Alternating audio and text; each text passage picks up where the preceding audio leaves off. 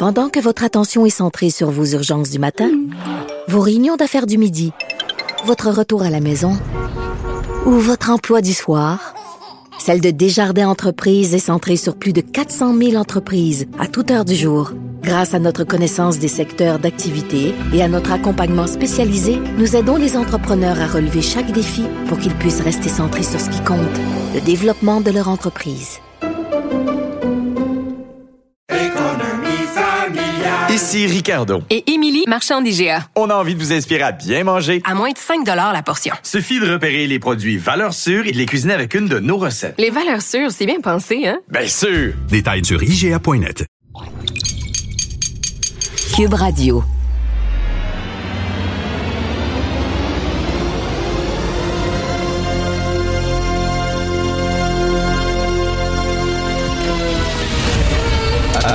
Attention, cette émission est laissée à la discrétion de l'auditeur. Les propos et les opinions tenues lors des deux prochaines heures peuvent choquer. Peuvent choquer. Oreilles sensibles s'abstenir. Richard Martineau. Martino. Un animateur pas comme les autres. Richard Martineau. Cube Radio. Bonjour, euh, bon jeudi. Merci d'écouter Cube Radio. Ce qu'on apprend sur ce qui s'est passé au CHSLD de Aaron au début de la pandémie, au plus fort de la pandémie, c'est épouvantable.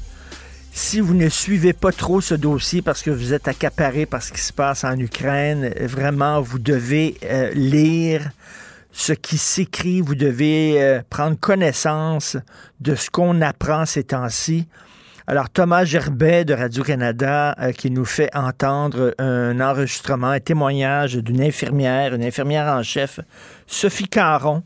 Sa mère était aussi CHSLD Aaron. Euh, elle, savait que sa mère, ça allait pas très bien. Elle avait pas les soins qu'elle devait avoir. À un moment donné, sa mère l'appelle en pleurant. Madame Caron essaie d'appeler des gens du CHSLD pour savoir ce qui se passe. Impossible de parler à quelqu'un. À un moment donné, le 7 avril, elle se pointe au CHSLD. Et ce qu'elle voit est capoté, inimaginable. Et tout ce qu'elle dit, c'est elle a donné une entrevue, un témoignage d'une heure à la police lors de l'enquête. Eux autres, ils ramassaient les témoignages puis donnaient ça à la coroner. Elle disait, elle disait, c'est pas possible que ça se passe au Québec aujourd'hui. Actuellement, c'est, c'est pas possible. Euh, elle avait un bonhomme qui avait la bouche super sèche parce qu'il n'avait avait pas bu depuis très longtemps, la langue extrêmement sèche. Il était 154 résidents. Premièrement, Mme Caron, quand elle est rentrée dans le CHSLD, il n'y avait personne euh, à l'admission. À la réception, il n'y avait personne. Parce que tout le monde était complètement débordé. Il était cinq personnes pour 154 résidents. Complètement débordé. Et là, elle, elle rentre là, puis elle voit, que, je dirais pas le mot charnier, parce que bon, ce qui se passe en Ukraine, c'est vraiment un charnier. Les mots sont importants mais tabarnouche, ça s'approche de ça. C'est vraiment absolument dégueulasse. Et là, euh, de voir que le CIUS avait dit euh, au ministère de la Santé, on a le contrôle, tout va bien, c'est correct. Euh, de voir que le ministère de la Santé s'est fié à la bonne parole du CIUS, puis ils n'ont pas vérifié en disant non, non, c'est parole d'évangile. Le CIUS nous dit que c'est correct, c'est parfait. Ils vont s'en occuper, nous autres, on s'occupe d'autres choses, puis tout ça. Il semble que tu vérifies. Euh, c'est délirant. Tout le monde se passe la balle et tout ça. J'espère, j'espère qu'il n'y aura pas seulement des congédiements, mais j'espère qu'il va y avoir des accusations. À un moment donné, c'est très grave ce qui s'est passé. Et euh, heureusement qu'il y a des journalistes qui euh, sortent tous les jours maintenant des histoires, puis on, on apprend que ben c'était le foutu bordel, vraiment le foutu bordel. Et euh, récemment, je riais euh, du gouvernement fédéral hein, qui nous dit comment faire les choses. Puis je dis, ah oui, ils sont tellement bien placés au fédéral. Ils ont tellement, sont tellement bien placés pour nous faire la leçon quand on voit leur système de paix Phoenix, quand on voit le bordel au ministère de l'Immigration avec les milliers de dossiers qui s'accumulent, quand on voit le ministère des Autochtones qui n'a pas fait grand-chose pour la Première Nation, quand on voit tout ce qui se passe, ils sont mal placés pour nous faire la leçon, mais je peux vous dire qu'on n'est pas mieux placés, nous autres non plus.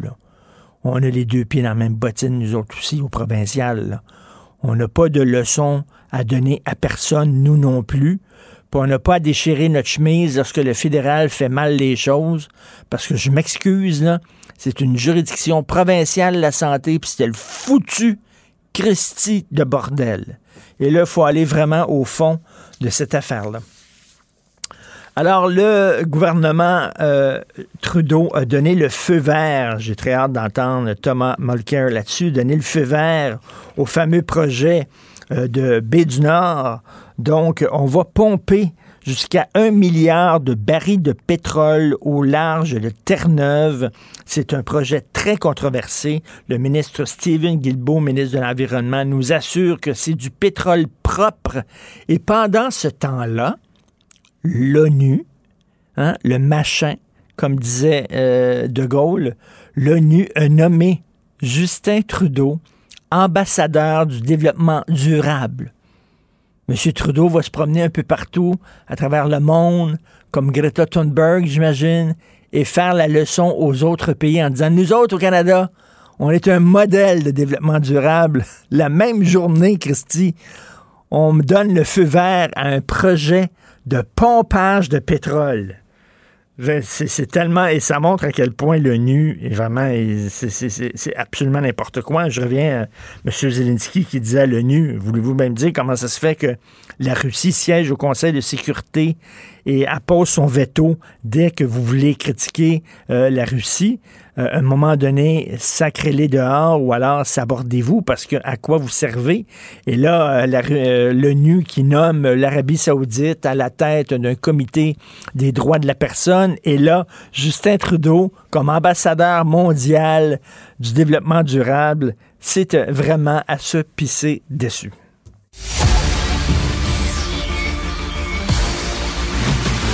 Jean-François Lisée. On va juste dire qu'on est d'accord. Thomas Mulcair. Je te donne 100 raison. La rencontre. C'est vraiment une gaffe majeure. Tu viens de changer de position. Ce qui est bon pour Pitou est bon pour Minou. La rencontre. Lisée.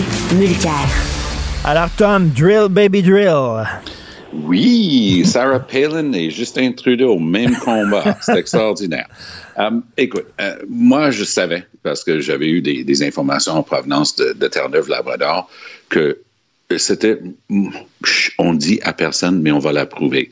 Mais tu peux pas le dire tout de suite, parce qu'il faut qu'on présente un plan pour réduire les gaz à effet de serre. Donc, la semaine dernière, Stephen Guilbeault va devant le public et dit, voici un beau plan, ça va coûter 9 milliards, on va réduire les gaz à effet de serre. Lundi de cette semaine, le, le groupe international des experts en changement climatique dit, oups, c'est encore pire que tout ce qu'on pensait on court à notre perte pour la planète, la biodiversité. Les changements climatiques et le réchauffement vont vouloir dire des feux de forêt, pas juste en Colombie-Britannique, en Californie, mais le Québec. Là, pensez, là, si on avait les feux qu'ils avaient en Colombie-Britannique, tu regarderais vers les Laurentides puis tu verrais ça en feu. Hein? Nous, on a de la biodiversité dans le golfe du Saint-Laurent qui est en train d'être complètement changé et perdu à cause des changements climatiques. Donc, c'est très réel.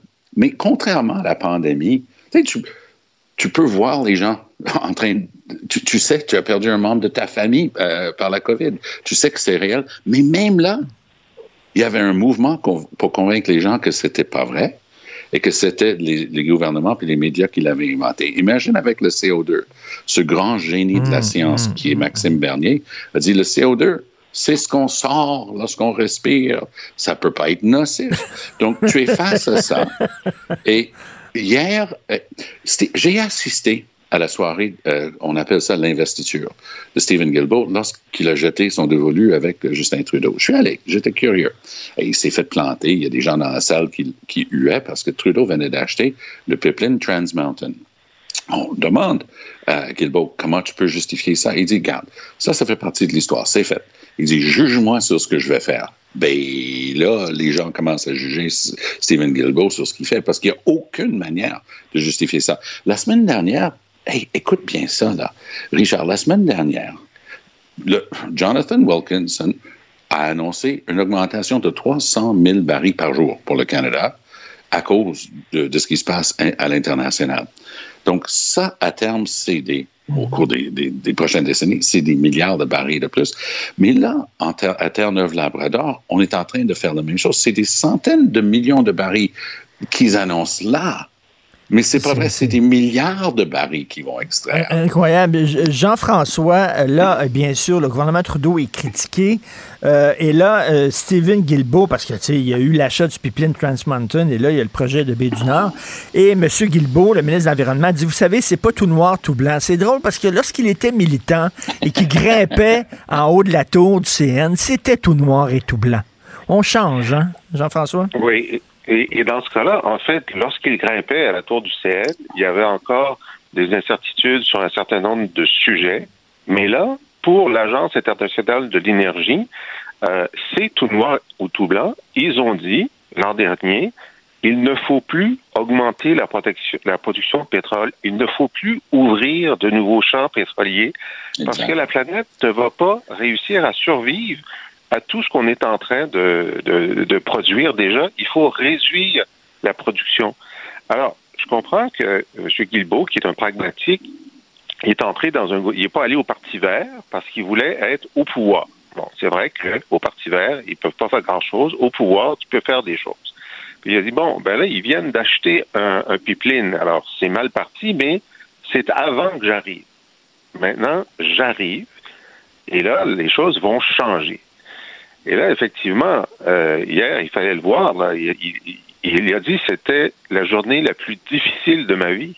Je comprends que c'est la journée la plus difficile de sa vie parce qu'il été obligé de faire le contraire de son intime conviction. Et là, pour pouvoir se regarder dans le miroir à la fin de son mandat, il, ça, il vient de faire un retrait à sa crédibilité. Pour faire un dépôt équivalent à sa crédibilité, il faudrait que euh, son plan de réduction des GES au Canada soit béton. Puis là, le problème qu'il a, c'est que les subventions fédérales à l'aide aux, aux, industries pétrolières, elles sont en vigueur et elles vont s'appliquer à Baie du Nord. Alors, s'il n'y a pas dans le budget aujourd'hui le début de la, de la fin des subventions pétrolières, je ne vois pas comment il va pouvoir faire de dépôt et, sur sa crédibilité. Moi, j'ajouterais juste un mot. Oui. Euh, la seule chose avec laquelle je suis pas d'accord dans ce que Jean-François vient de dire, c'est qu'il dit il, hier, il était obligé. Non, il n'était pas obligé. Il, il, avait sa libre volonté.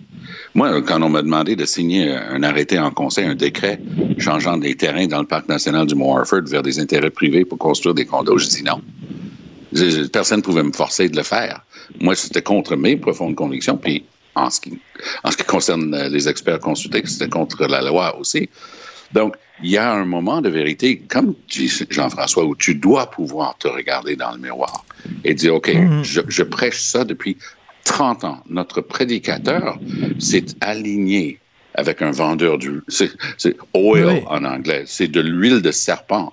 Et, et longue fourchue Trudeau qui donne la leçon de morale. J'avais manqué le bout où il était ambassadeur ben pour oui, le, le et, développement durable. Écoute, écoute, vraiment. Tom, je pensais que c'était le 1er avril hier. Je ah, tombe là-dessus. Il était nommé par l'ONU ambassadeur du développement durable la journée même où on donne le feu vert au projet B du Nord. C'est surréaliste. Ben, ça, ça, enlève toute crédibilité, comme tu dis si bien, aux Nations Unies. Mais j'avais vu Catherine McKenna, qui était sa ministre des Changements climatiques pendant tout le temps qu'il était là, les premiers six ans. Elle ne s'est pas représentée en 2021. Mais elle était à côté d'Antonio euh, Guterres lorsqu'il a fait son annonce euh, du, du, du, rapport du GIEC. Et elle a eu le pire bilan du G7 depuis la signature de l'accord de Paris. Alors, je ne sais pas si l'ONU donne dans les apparences comme Trudeau, mais Trudeau est allé au Texas et il a dit dans le micro, No country in the world, aucun pays au monde laisserait 176 milliards de barils dans le sol. Donc, c'est clair mmh. depuis le début que, pour revenir à ta, ta phrase de départ, Richard, drill baby drill, c'est le mantra des libéraux. Tout le reste, c'est de la poudre aux yeux pour convaincre le, la gauche et le centre-gauche qui sont moins et... pires que les conservateurs. Mais les Canadiens aiment bien se faire berner par Trudeau sur les changements climatiques, mais ils détestaient se faire berner par Stephen Harper sur les changements climatiques, et... même si le résultat était pareil. Et si M. Guilbeault n'avait pas été un militant comme ça de, de carrière, pendant longtemps, un militant là, euh, euh, pur et dur, et là, maintenant, de le voir changer sa veste comme ça, c'est hallucinant. Euh, Jean-François, une victoire éclatante du maire Bruno Marchand dans le bras de fer qu'il opposait à François Legault. Oui, alors c'est un retournement de situation complet. Alors, plus, plus tôt cette semaine, M. Legault avait dit, moi, au Conseil des ministres, qui a, qui a eu lieu hier, je vais voter, je vais voter pour euh, euh, qu'on donne les euh, qu'on donne les, les décrets pour que M. Marchand puisse euh, faire les appels d'offres pour le tramway. Et là, je trouvais ça spécial parce que moi, j'ai assisté à des conseils des ministres pendant sept ans et j'ai jamais vu un vote. Il n'y en a pas. Euh, c'est toujours le premier ministre qui, après la discussion, dit euh, bon, je déclare que le consensus c'est Exactement. ceci ou cela. Et puis des fois, tu es bien surpris parce que c'était pas comme ça du tout que la conversation s'était déroulée.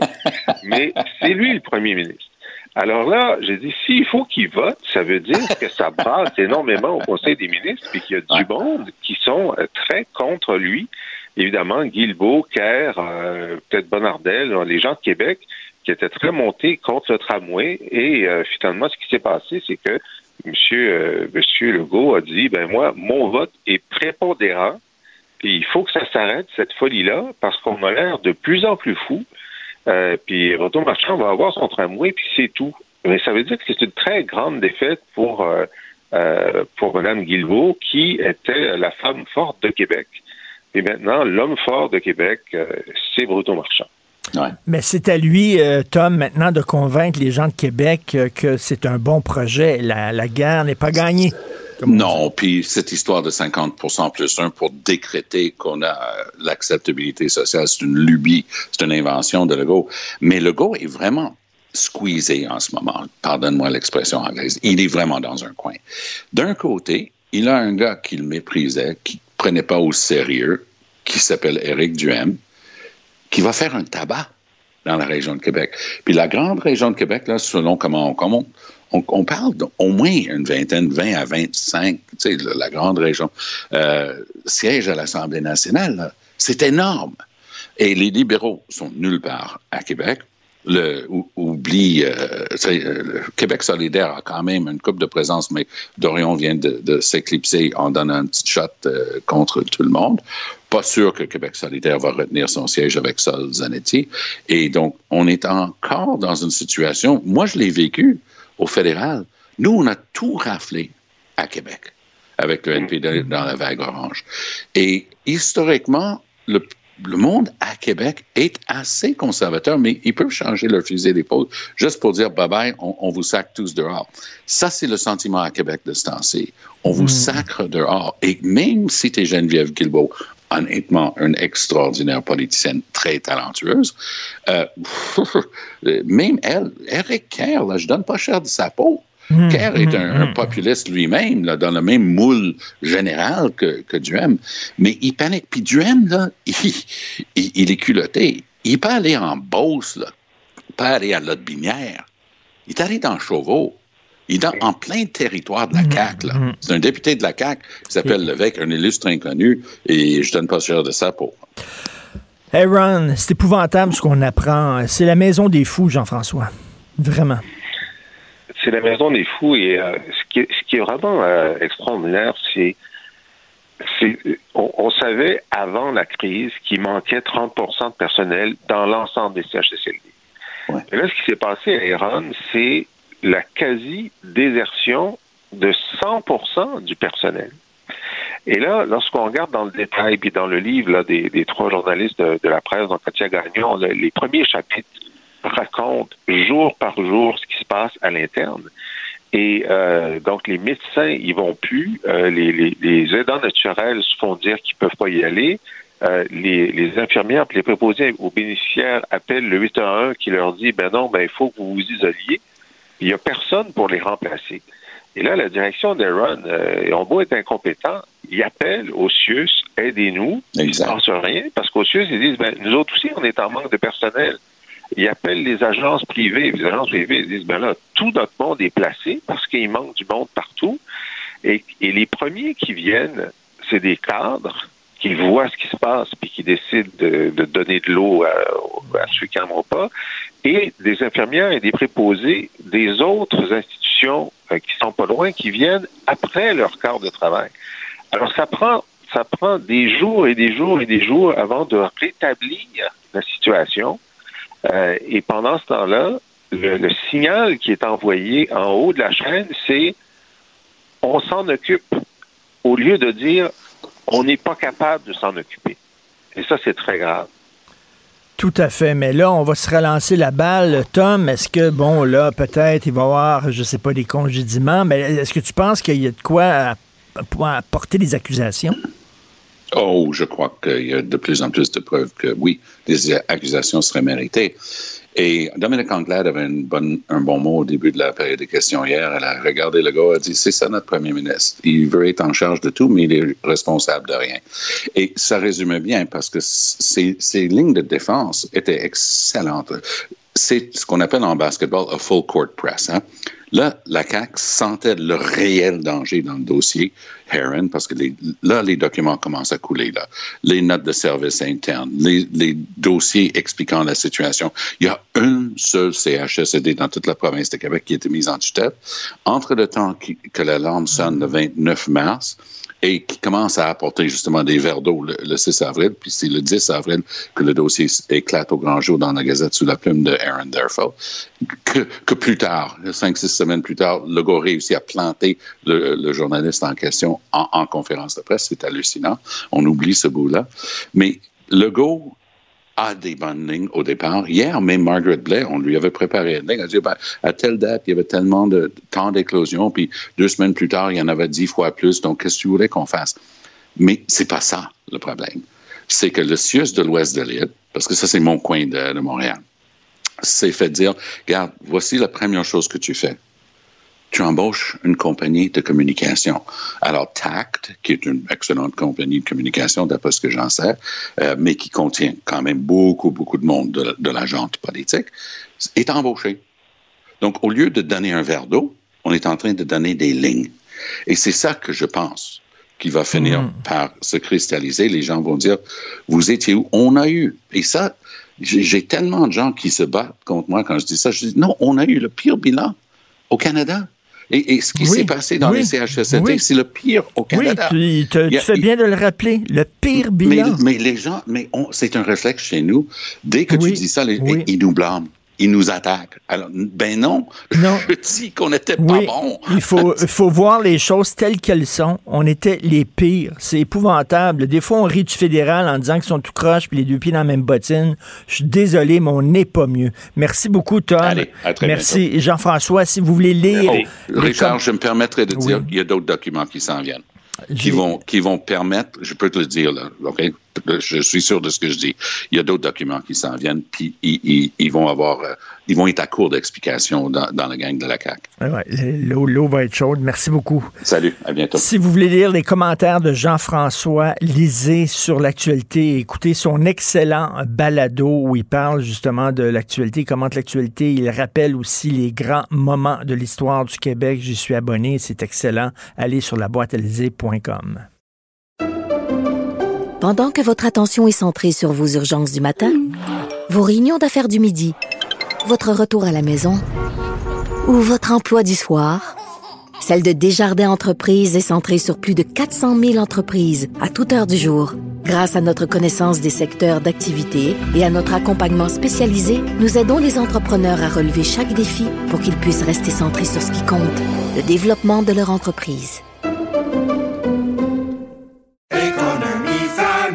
Ici Ricardo. Et Émilie, marchand d'IGA. On a envie de vous inspirer à bien manger. À moins de 5 la portion. Suffit de repérer les produits valeurs sûres et de les cuisiner avec une de nos recettes. Les valeurs sûres, c'est bien pensé, hein? Bien sûr! Détails sur IGA.net. Vous vous demandez si les plantes ressentent de la douleur? Ou encore, comment est-ce que les daltoniens voient le monde? Le balado en 5 minutes est pour vous. Explorez la science, l'actualité et l'histoire en un temps record. La Feu, en collaboration avec le gouvernement du Québec, est fière de propulser la série Balado en cinq minutes. Ne laissez pas les questions sans réponse plus longtemps. En cinq minutes, disponible sur l'application et le site cubradio.ca. Martino. le préféré du règne animal. Bonjour, les petits lapins. Petit lapin, petit lapin. Cube Radio. En direct à LCN. Bonjour Richard Martineau à Cube Radio. Salut Richard. Salut Jean-François. Hey, écoute, le hasard fait drôlement les choses. Hier, l'ONU a nommé Justin Trudeau ambassadeur du développement durable, c'est-à-dire capitaine écologie pour le monde, Oui, oui. au moment même, la journée même où le Canada a donné le feu vert à un projet pétrolier qui va nous permettre Ben oui. de pomper jusqu'à un milliard de barils de pétrole en plein océan. Écoute, c'est incroyable. Et c'est lui qu'on a nommé ouais. capitaine du développement durable. Vraiment. Et là. projet autorisé par un ancien militant de Greenpeace. Oui, puis d'ailleurs, il est critiqué, puis M. Guilbeault dit, Oh, vous savez, tout n'est pas noir et tout n'est pas blanc. C'est drôle Ouais. parce que quand il grimpait au sommet de la tour du CN, hein, tout était noir et tout était blanc, M. Guilbeault. C'est incroyable.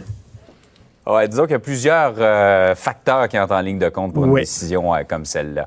Le CHSLD Heron, on en apprend tous les jours euh, sur l'horreur qu'on a vécue là-bas, l'inefficacité des moyens à la disposition des dirigeants du centre. Le, le système n'a pas failli à, à la tâche. Ben, écoute, vous avez euh, parlé tantôt de ce témoignage d'une infirmière qui est entrée au. CHSLD Aaron. J'étais dans mon auto tantôt et j'écoutais ça et, et j'en pleurais. Vraiment, Jean-François, j'en pleurais de, de honte et de rage.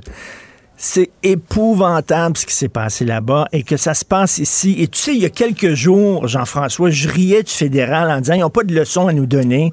Euh, lorsqu'on voit les problèmes avec le système de paix Phoenix, lorsqu'on voit les dossiers qui s'entassent au ministère de l'Immigration, le ministère des Autochtones qui fait pas grand-chose, etc., ils n'ont aucune leçon à nous donner. On n'a aucune leçon à donner à personne non plus au Québec. On est capable, nous autres aussi, d'avoir les deux pieds dans la même bottine. Alors là, je pense que tout le monde commence à comprendre que le maillon faible de la chaîne, c'était vraiment le CIUS de l'ouest de l'île. Mais là, tout le monde se renvoie la balle. Et j'écoutais Régine Laurent qui disait c'est la maison des fous. C'est totalement Ouais. vrai. là. Le ministère de la Santé dit nous autres, on faisait confiance au CIUS. Le CIUS, il dit ben nous autres, euh, on avait, on avait euh, tiré la sonnette d'alarme au ministère de la Santé. Là, les gens se renvoient la balle les uns les autres. J'espère qu'on va pouvoir pointer du doigt des responsables. J'espère qu'il va des gens, il y a des gens qui vont perdre leur job et j'espère qu'il va y avoir des accusations de portée.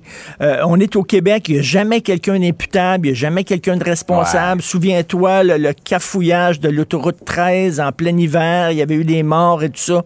Personne n'a perdu sa job. Mais là, c'est vraiment incroyable. Et je parle aujourd'hui dans ma chronique du Journal de Montréal de ce qu'on appelle l'effet spectateur, c'est-à-dire que plus il y a de gens qui assistent à un drame, Exact. moins il y a de gens qui portent aide, qui portent secours à la victime. Si toi, tu es tout seul dans une station de métro, quelqu'un tombe sur les rails, fortes sont les chances que tu vas aider cette personne-là. Mais si vous êtes 15, tu y vas pas parce que tu dis, ben l'autre va y aller. Et l'autre se dit la même chose. Finalement, personne bouge. Et c'est ce qui est arrivé. Le système est tellement gros au Québec que la tête, c'est pas ce que les pieds font, puis la main droite, c'est pas ce que la main gauche fait, tout ça. C'est épouvantable. On va en savoir, j'imagine, là, ça commence à sortir. là. Tous les jours, on va Ouais. apprendre des choses, là, et c'est vraiment, c'est pire que ce qu'on imaginait. Quand tu dis qu'on appelle à Info Santé pour essayer d'avoir des renforts, Hey! là, on est rendu. euh, Hey, il y a quelqu'un, le co- la copropriétaire, justement, du, du CSSLD, qui dit J'a- J'appelle Info Santé parce qu'au CIUS, personne ne me répond. Au ça. donc j'appelle. Et tu es obligé, t'es obligé d'appeler au 811. incroyable. Voyons, c'est c'est incroyable. Incroyable. Ici même, ça s'est passé au Québec. Absolument. Et pas il y a des années, hein? c'est tout récent. Oui, tout à fait. Euh, parlons maintenant de ce dossier du tramway à Québec. Finalement, Québec a donné le feu vert à ce projet, on le disait hier, qui n'est pas mauvais. Là. C'est ça. Alors, ceux qui ont raté notre échange hier, je disais que François Legault, lorsqu'on lui parlait du tramway, c'était comme un gars, tu sais, sa femme euh, le, le traîne dans une boutique de vêtements, puis elle dit Comment t'aimes ma robe Puis il dit Ah, c'est spécial. euh, c'est original. Mais là, ce qui s'est passé, c'est finalement, c'est, on dirait que c'est, le bonhomme, après une heure et demie, là, sa femme, elle a ses différentes robes, là, puis là, il est tanné, là, puis il dit, OK, bon, je te l'achète. Ah ouais, viens-t'en, là. Viens-t'en. Achète T'es sûr? T'es sûr que tu. Ouais, ouais, ouais, elle te fait, elle fait- fait super. T'es sûr qu'elle me fait. Elle te fait à ravir. S'il y en avait pour des hommes, j'en achèterais une moi-même. Ah ouais, viens-t'en, Gisèle. On passe en caisse, puis je- boum. C'est vraiment ça, là. Alors, il a donné le feu vert. Et la patate chaude de l'accep- l'acceptabilité. euh, voyons, est-ce que ça va être accepté socialement? L'acceptabilité. Euh, acceptabilité sociale, merci. Alors, euh, il l'a donné à M. Marchand en disant Vous vous arrangerez à la mairie de Québec pour vendre ce projet-là, parce qu'on sait qu'il est controversé. hein. On a vu là, Éric Duhem là, qui a attiré non seulement les anti-vax, les anti-masques, mais aussi les anti-tramways. Alors donc, euh, c'est très controversé au- à- à- dans la ville de Québec. C'est maintenant au maire Marchand à faire ça. Mais là, lui, il a dit, regarde, viens-t'en, viens-t'en, Gisèle, je te le paye, moi, moi te la payer ta robe. Elle est super J'achète la belle. paix. J'achète la paix. Exactement, c'est ce qu'il a fait à Québec. Hey, Richard, passe une belle journée. Merci, bonne journée. Pendant que votre attention est centrée sur cette voix qui vous parle ici, ou encore là, tout près ici, très loin là-bas, Celle de Desjardins Entreprises est centrée sur plus de 400 000 entreprises partout autour de vous. Depuis plus de 120 ans, nos équipes dédiées accompagnent les entrepreneurs d'ici à chaque étape pour qu'ils puissent rester centrés sur ce qui compte, la croissance de leur entreprise.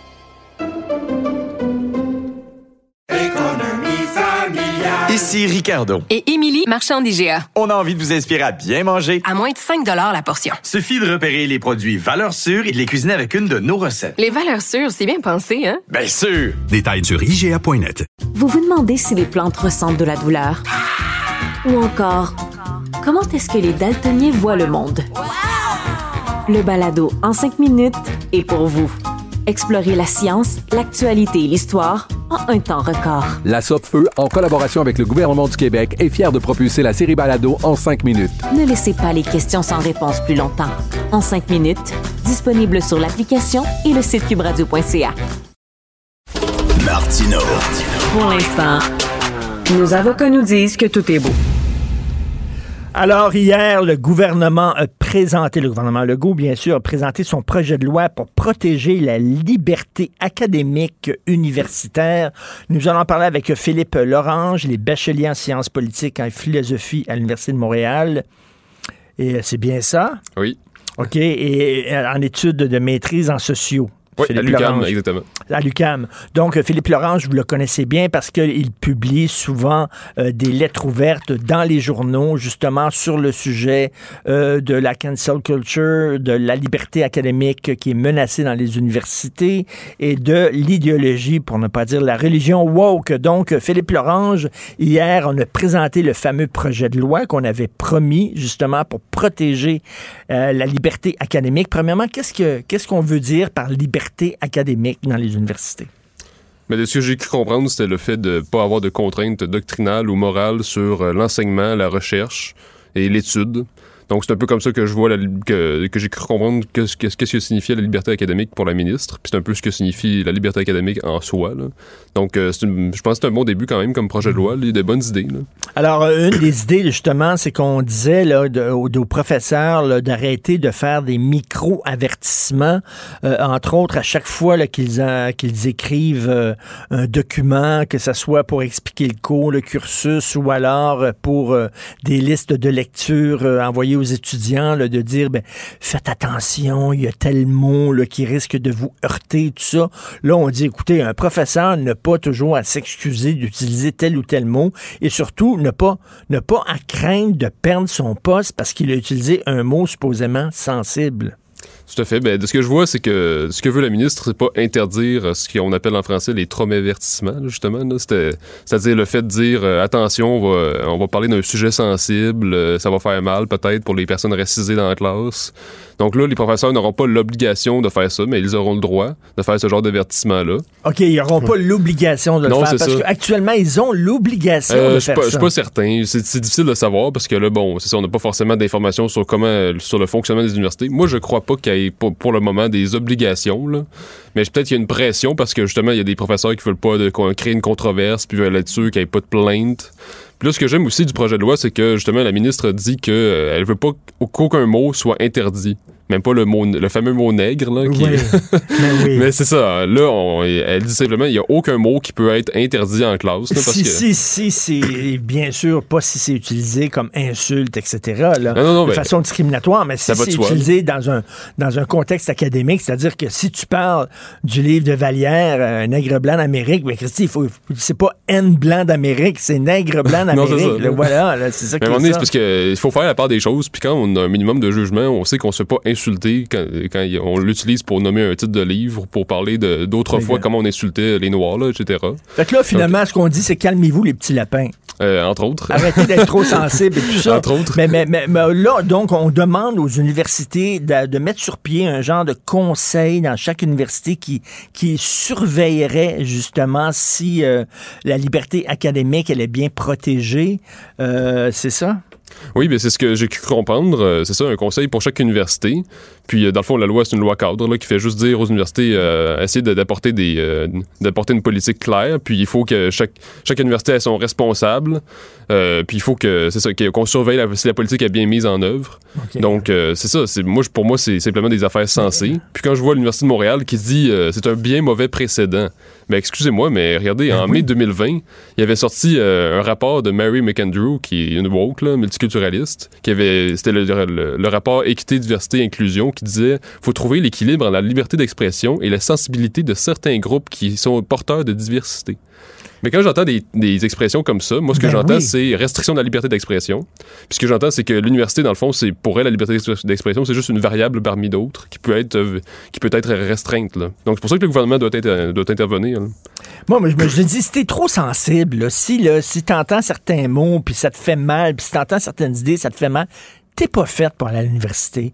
Va pas à l'université, tu sais. Je veux dire, si euh, t'aimes pas ça recevoir des coups, ben, va-t'en pas un boxeur, tu sais, c'est exactement ça. Peut-être que t'es pas fait pour l'université, t'es trop sensible. À le droit de débattre, mais sauf que ça ne, ça ne règle pas le problème à sa source.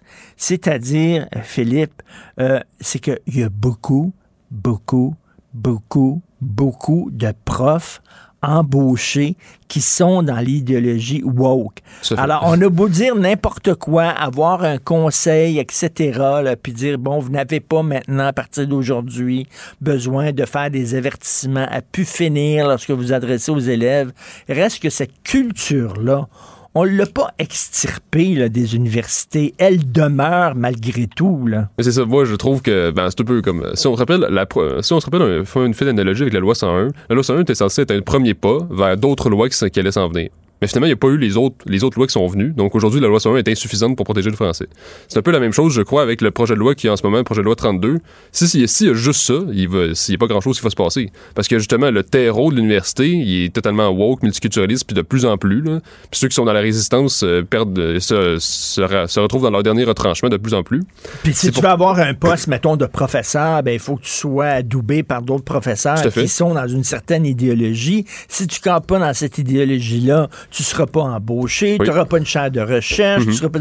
Fait que là, c'est comme ça là, que ça, ça se transmet. Justement, tu as parlé des chats de recherche, mais justement, si on sait pourquoi, pourquoi par exemple, en sociologie à l'UCAM, on parle jamais du Québec, et pourquoi en histoire, on parle quasiment plus du Québec, c'est parce que les, le, le fédéral impose ses bourses, de, ses bourses puis ses chaires de recherche dans les universités depuis plusieurs années, puis ça, ça oriente la recherche à coût de plusieurs millions de dollars, puis les chercheurs, les professeurs n'ont pas le choix de se tourner vers les orientations de recherche du fédéral. Donc, tout, Puis, tout ce qui déroge de la religion multiculturaliste et... c'est pas et- financé par le fédéral. C'est pas financé par le Ben fédéral, c'est ça. pas. Tandis que là, si vous dites, euh, je veux faire quelque chose de, sur la parité ou sur la, la diversité à pu finir, sur le, le racisme systémique, là, c'est certain que vous allez recevoir toutes les bourses du fédéral, toutes les chaires de recherche vont être de votre bord.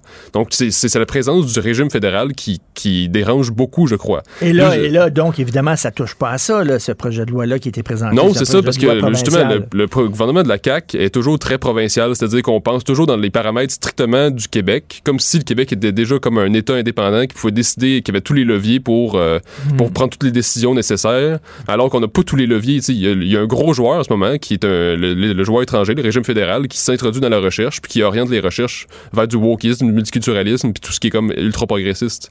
Puis justement, tu parlais tantôt du processus d'embauche des enseignants. Ben justement, juste, si, euh, si on se fait embaucher par des gens qui sont pas qui pensent tous de la même manière, puis nous, on est comme un nationaliste québécois ou bien quelqu'un qui est plus à droite, plus conservateur, c'est impossible d'être embauché parce que ils voudront pas de nous. Là. Ils Ben, vont- c'est ça. Essaye, essaye, toi, d'être embauché comme commentateur à Radio-Canada si t'es un peu plus conservateur, un peu plus de droite. Euh, t'en- auras pas de job parce que qui s'assemble se ressemble. Exactement. Ces gens-là donnent des postes à des gens qui pensent comme eux puis qui se ressemblent puis tout ça. Et donc, mais ça, ça touche pas vraiment au fond du problème qui est ça, qu'il existe une culture woke dans les universités. Donc, est-ce que, par contre, un professeur, par contre, est-ce que les professeurs vont se sentir davantage protégés? Parce que là, les professeurs font tellement attention, tellement peur de perdre leur job, etc., font super attention. Euh, là, est-ce que les professeurs, soudainement, vont dire, ben là, je me sens protégé suite à ce nouveau projet de loi-là, selon toi? Ben, c'est difficile à dire puisque pour le moment, ça n'a pas été encore mis en place. Je crois que ça va être insuffisant parce que même si on peut euh, se tourner vers, comme, vers un conseil puis essayer de faire une démarche, il n'en a moins pour moi que tout professeur veut quand même éviter euh, la controverse. Puis, euh, deuxième chose qui a été notée par plusieurs, c'est qu'il y a beaucoup de gens qui enseignent qui sont pas des professeurs, mais des chargés de cours. Ça, c'est des gens qui sont moins bien payés puis qui ont un statut très précaire puis qui travaillent au contrat. Ces gens-là veulent à tout prix éviter la controverse parce qu'ils veulent à tout prix être repris pour un contrat, puis euh, ils veulent être bien vus. Donc ces gens-là sont très précaires, ils n'ont pas un statut euh, particulier, puis ils peuvent tout simplement être barrés de, de- de toutes, les, toutes les universités de- du jour au lendemain s'ils partent une controverse. C'est ça, je, je- je lisais dans le magazine français Books, ben oui, un magazine en France qui s'appelle Books, qui porte sur les livres. Only in France, comme on dit. Mais donc, je lisais, il y avait un dossier là-dessus, justement, sur la liberté universitaire, euh, la liberté académique à l'université, et euh, des professeurs qui sont pris en grippe par certains étudiants. Tu sais, il y a une cabale sur Twitter, ces médias sociaux, tel prof, il est raciste, il est sexiste, etc. Et là, ces professeurs-là, il y a un professeur qui est interviewé, il dit, il n'y a plus personne qui me parle. Vraiment, là, à cafétéria, il n'y a plus aucun prof qui s'assoit avec moi, comme s'il avait 16 ans, là, tu sais, mettons, à l'école, personne ne veut. Puis je suis tout seul, j'ai perdu tous mes appuis, tous mes amis. Euh, ça, ben, c'est bien beau, ce projet de loi, de, de- de loi-là, mais ça n'empêchera pas des cabales d'étudiants, là, comme ça, là. Non, non. Ben, ce qu'il faudrait, c'est une diversification des opinions euh, dans- chez les professeurs. Parce que, tu sais, aujourd'hui, on parle beaucoup de diversité, de l'importance de la représentation diversitaire, mais on, ça ne concerne jamais les opinions. Donc, justement, on se retrouve dans des situations où on a un professeur comme euh, lui, qui se fait isoler par les autres parce qu'il y a, peut-être une diversité des couleurs de peau, euh, du sexe, euh, de l'orientation sexuelle, mais il n'y a pas une diversité des opinions. Ce qui fait en sorte que si on déroge au dogme, ben, eh bien, on se fait, on se fait ostraciser carrément. Là. Dans le milieu universitaire, ils disent bon, on va, on va prendre connaissance du projet de loi avant de, avant de le commenter, mais déjà, ça a commencé. L'Université de Montréal, on dit c'est un dangereux précédent. Pourquoi? Parce qu'ils trouvent que le gouvernement se mêle de ce qui va se dire en classe. Mais là, ils disent, euh, nous, on a une autonomie universitaire, on est capable de nous gérer nos propres affaires, puis c'est ça, c'est l'autonomie de l'université, c'est notre, euh, notre liberté à nous, mais ce qui est le problème, c'est qu'ils n'exercent pas leur liberté euh, convenablement. C'est-à-dire qu'il y a un problème depuis des années, puis ils n'ont jamais, ils ont jamais pris ça à bras le corps. Ben, ils n'ont jamais euh, essayé d'apporter des solutions. Donc, à un moment donné, l'État intervient. Ben, euh, je, ils veulent avoir la liberté de réduire la liberté de certains profs. Ben oui. C'est ça, là. Ça, ça ressemble à ça. Ça ressemble à ça, là. Ça- Ben oui, parce que là, il arrête pas de parler d'équité, inclusion, diversité, euh, mais euh, on sait très bien que c'est juste des mots pour dire qu'ils vont faire comme à l'Université Laval, c'est-à-dire qu'ils vont empêcher les hommes blancs d'être engagés. Donc ça, c'est une autre affaire qu'il faudrait qu'il parle justement le, le gouvernement, là. c'est-à-dire qu'il y a une discrimination à l'embauche, non seulement pour les opinions, mais maintenant, euh, si vous êtes blanc, un homme, Ben ça, ça oui. marche plus. Ben oui, non, Donc non. ça, il en parle pas, le gouvernement non plus. Oui, puis on disait, oui, mais c'est un truc à l'Université Laval. Non, non, non. Il y en a cinq autres postes à l'Université d'Ottawa là, qui étaient Ben oui. la même chose. Là. Il faut que tu sois autochtone, ou femme pour Ben oui. pouvoir avoir le poste. Donc, ça fait six là, euh, chaires, chaires de recherche comme ça, puis des postes de professeurs. C'est pas vrai que ce sont... À chaque fois qu'on parle de ça, on dit c'est des exemples isolés, Non, non, non. Philippe. C'est pas vrai. Mais c'est pas juste l'université, même récemment, le Devoir offre, offre des stages pour cet été à de jeunes étudiants en journalisme, puis ils disent « Ah, on va être sensible à la diversité que porte une personne. » Ça, c'est autrement dit, c'est une- c'est- si vous êtes une femme racisée autochtone, vous avez beaucoup plus de chances Ben, que l'homme blanc. À la limite, la compétence égale, je peux comprendre à la limite, mais quand on dit, regarde, t'es bloqué. C'est pas Ben, compétence égale, c'est qu'on ne prendra même pas. On va prendre ton CV pour l'envoyer dans le shredder, comme on dit, là, dans le déchiqueteur, parce qu'on veut même pas que tu te présentes. Ça, il y a vraiment un problème. Donc, c'est un pas dans la bonne direction, mais est-ce que ça va vraiment régler le problème à sa source? Moi, je pense pas. On, peut, on peut se garder une petite gêne là-dessus.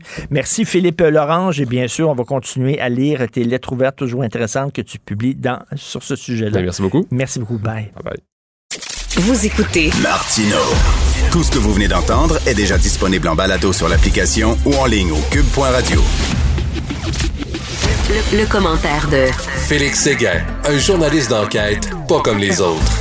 Félix, c'est hallucinant ce qu'on apprend sur ce qui s'est passé au CHSLD Aaron. Hallucinant.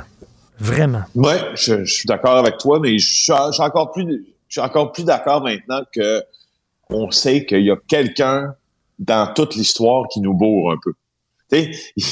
Au début, on avait, euh, puis on avait pris en grippe, et probablement là, à bon droit, les propriétaires, le chouerie euh, du CHSLD euh, Aaron, puis ils l'ont un peu prouvé, là, en appelant au 811 pour demander, comme tu as vu l'extrait, là, euh, pour demander à une infirmière du 811, où l'on appelle d'habitude quand on a un rhume ou des boutons, là, sais, euh, à demander que les gens soient soignés, puis nourris, puis, puis qu'on puisse qu'ils puissent avoir de l'eau, puis qu'ils puissent être à éviter la déshydratation. Moi, ça, ça relève de l'incompétence d'abord.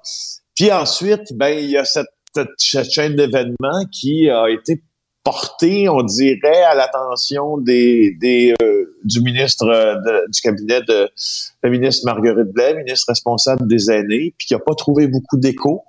Alors, il- c'est oui, je, je, je- on est devant des ratés, là, incroyables. Ah oui, un raté, un système qui est trop gros, puis la tête ne sait pas ce qui se passe en bas.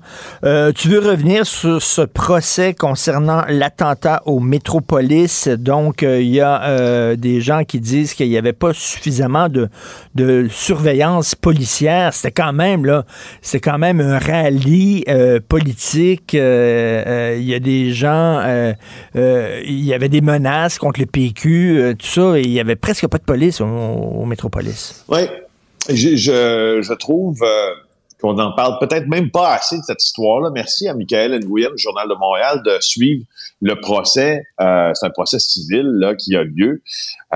Et en justice, ben, on entend des témoins qui étaient là le soir de 2012, alors que Pauline Marois a prononcé son discours, victoire à l'arraché, disons-le. On apprend que les policiers étaient beaucoup plus mobilisés au Rassemblement libéral. Euh, on n'oublie pas qu'en 2012, on sortait de quoi? Hein? On sortait du printemps érable, entre autres, euh, des revendications des étudiants. On était dans une époque également euh, où la commission Charbonneau là, euh, commençait, les scandales de corruption ne cessaient de s'abattre sur le PLQ, puis on dirait que la police avait concentré beaucoup plus d'efforts sur euh, le rassemblement du PLQ que celui du PQ. C'était le Ben témoignage hier de Yves Desgagnés. Euh, Yves Desgagnés, le réalisateur, le comédien, qui lui était avec Pauline Marois pendant toute sa campagne et même sa pré-campagne, on devrait dire. C'est un acteur, c'est un réalisateur. Puis il témoignait.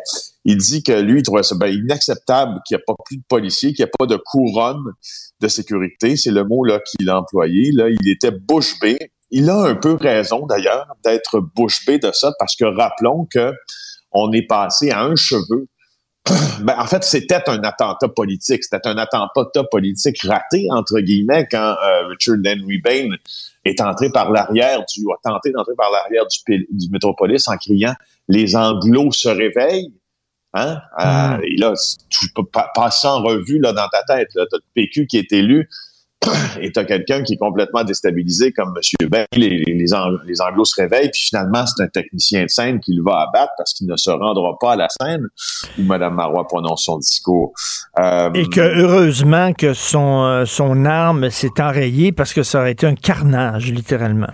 Ben, ça aurait été un carnage. Puis, tu sais, on l'apprend de plus en plus, d'ailleurs, dans cette poursuite-là, qui, des techniciens, de quatre techniciens qui sont traumatisés de ce qu'ils ont vécu ce soir-là, qui réclament 600 000 aux policiers. Au fond, en clair, tu sais, la théorie de cause dans ça est pas, pas compliquée. C'est que la police, pour eux, a pas fait son travail. C'est tout, c'est tout, c'est tout. Euh, Desgagnés a poursuivi son témoignage en disant qu'il avait peur de mourir. Euh, et euh, quand il a vu, d'ailleurs, qu'il a entendu des coups de feu, il a demandé à des gardes du corps euh, d'évacuer euh, la première ministre Marois. Il a vu la fumée, il pensait que tout allait brûler. Il dit c'était une séquence de film. Il a, il a absolument raison. puis quand je t'ai parlé de Jean Charest, ben c'est la policière qui a témoigné là aussi euh, qui dit que la menace potentielle visait beaucoup plus le rassemblement libérablement péquiste. Puis quand je te dis qu'on n'en parle pas assez, ne sous-estime jamais, jamais, jamais, Richard, les conséquences du euh, syndrome post-traumatique. Ben oui.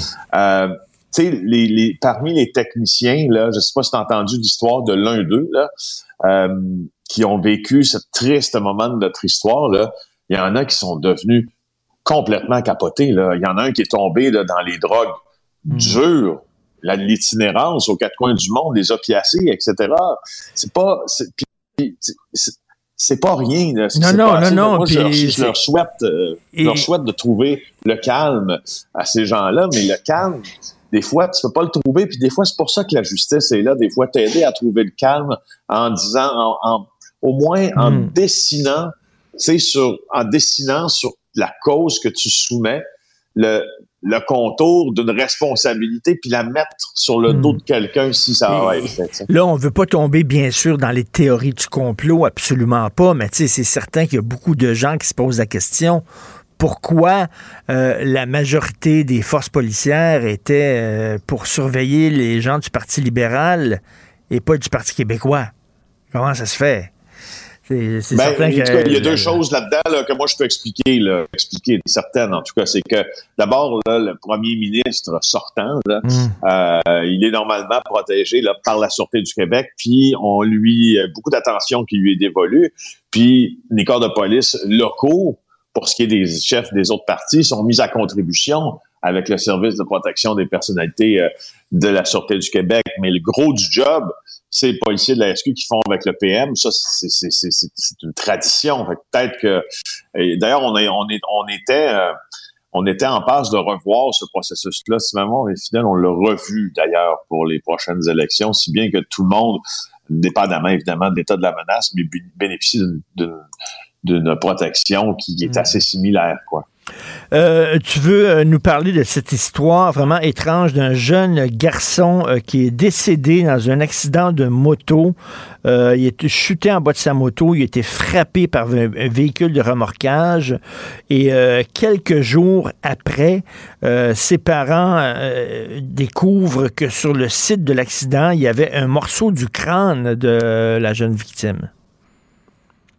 Oui, oui, je vais te parler de ça parce que j'ai jamais vu, j'ai jamais entendu euh, une histoire similaire, je te dirais. Euh, je sais pas si ça t'a surpris, toi, de voir ça, ben mais dans le journal, tu peux lire, là, aujourd'hui, euh, sous la plume de Laurent Lavoie, qui est un policier de la Sûreté du Québec, qui pourrait faire face à des accusations criminelles, de s'être débarrassé d'un morceau du crâne d'un adolescent de 14 ans qui a été tué dans un accident de moto. Alors, qu'est-ce qui s'est passé en, octobre euh, 2021, il y a euh, Tommy Whistle qui chute en moto sur la route 323 euh, à Saint-Émile de Suffolk, c'est en Outaouais. Puis il est frappé ensuite par un véhicule de remorquage. C'est horrible. C'est un cauchemar. Utilise tous les qualificatifs que tu veux.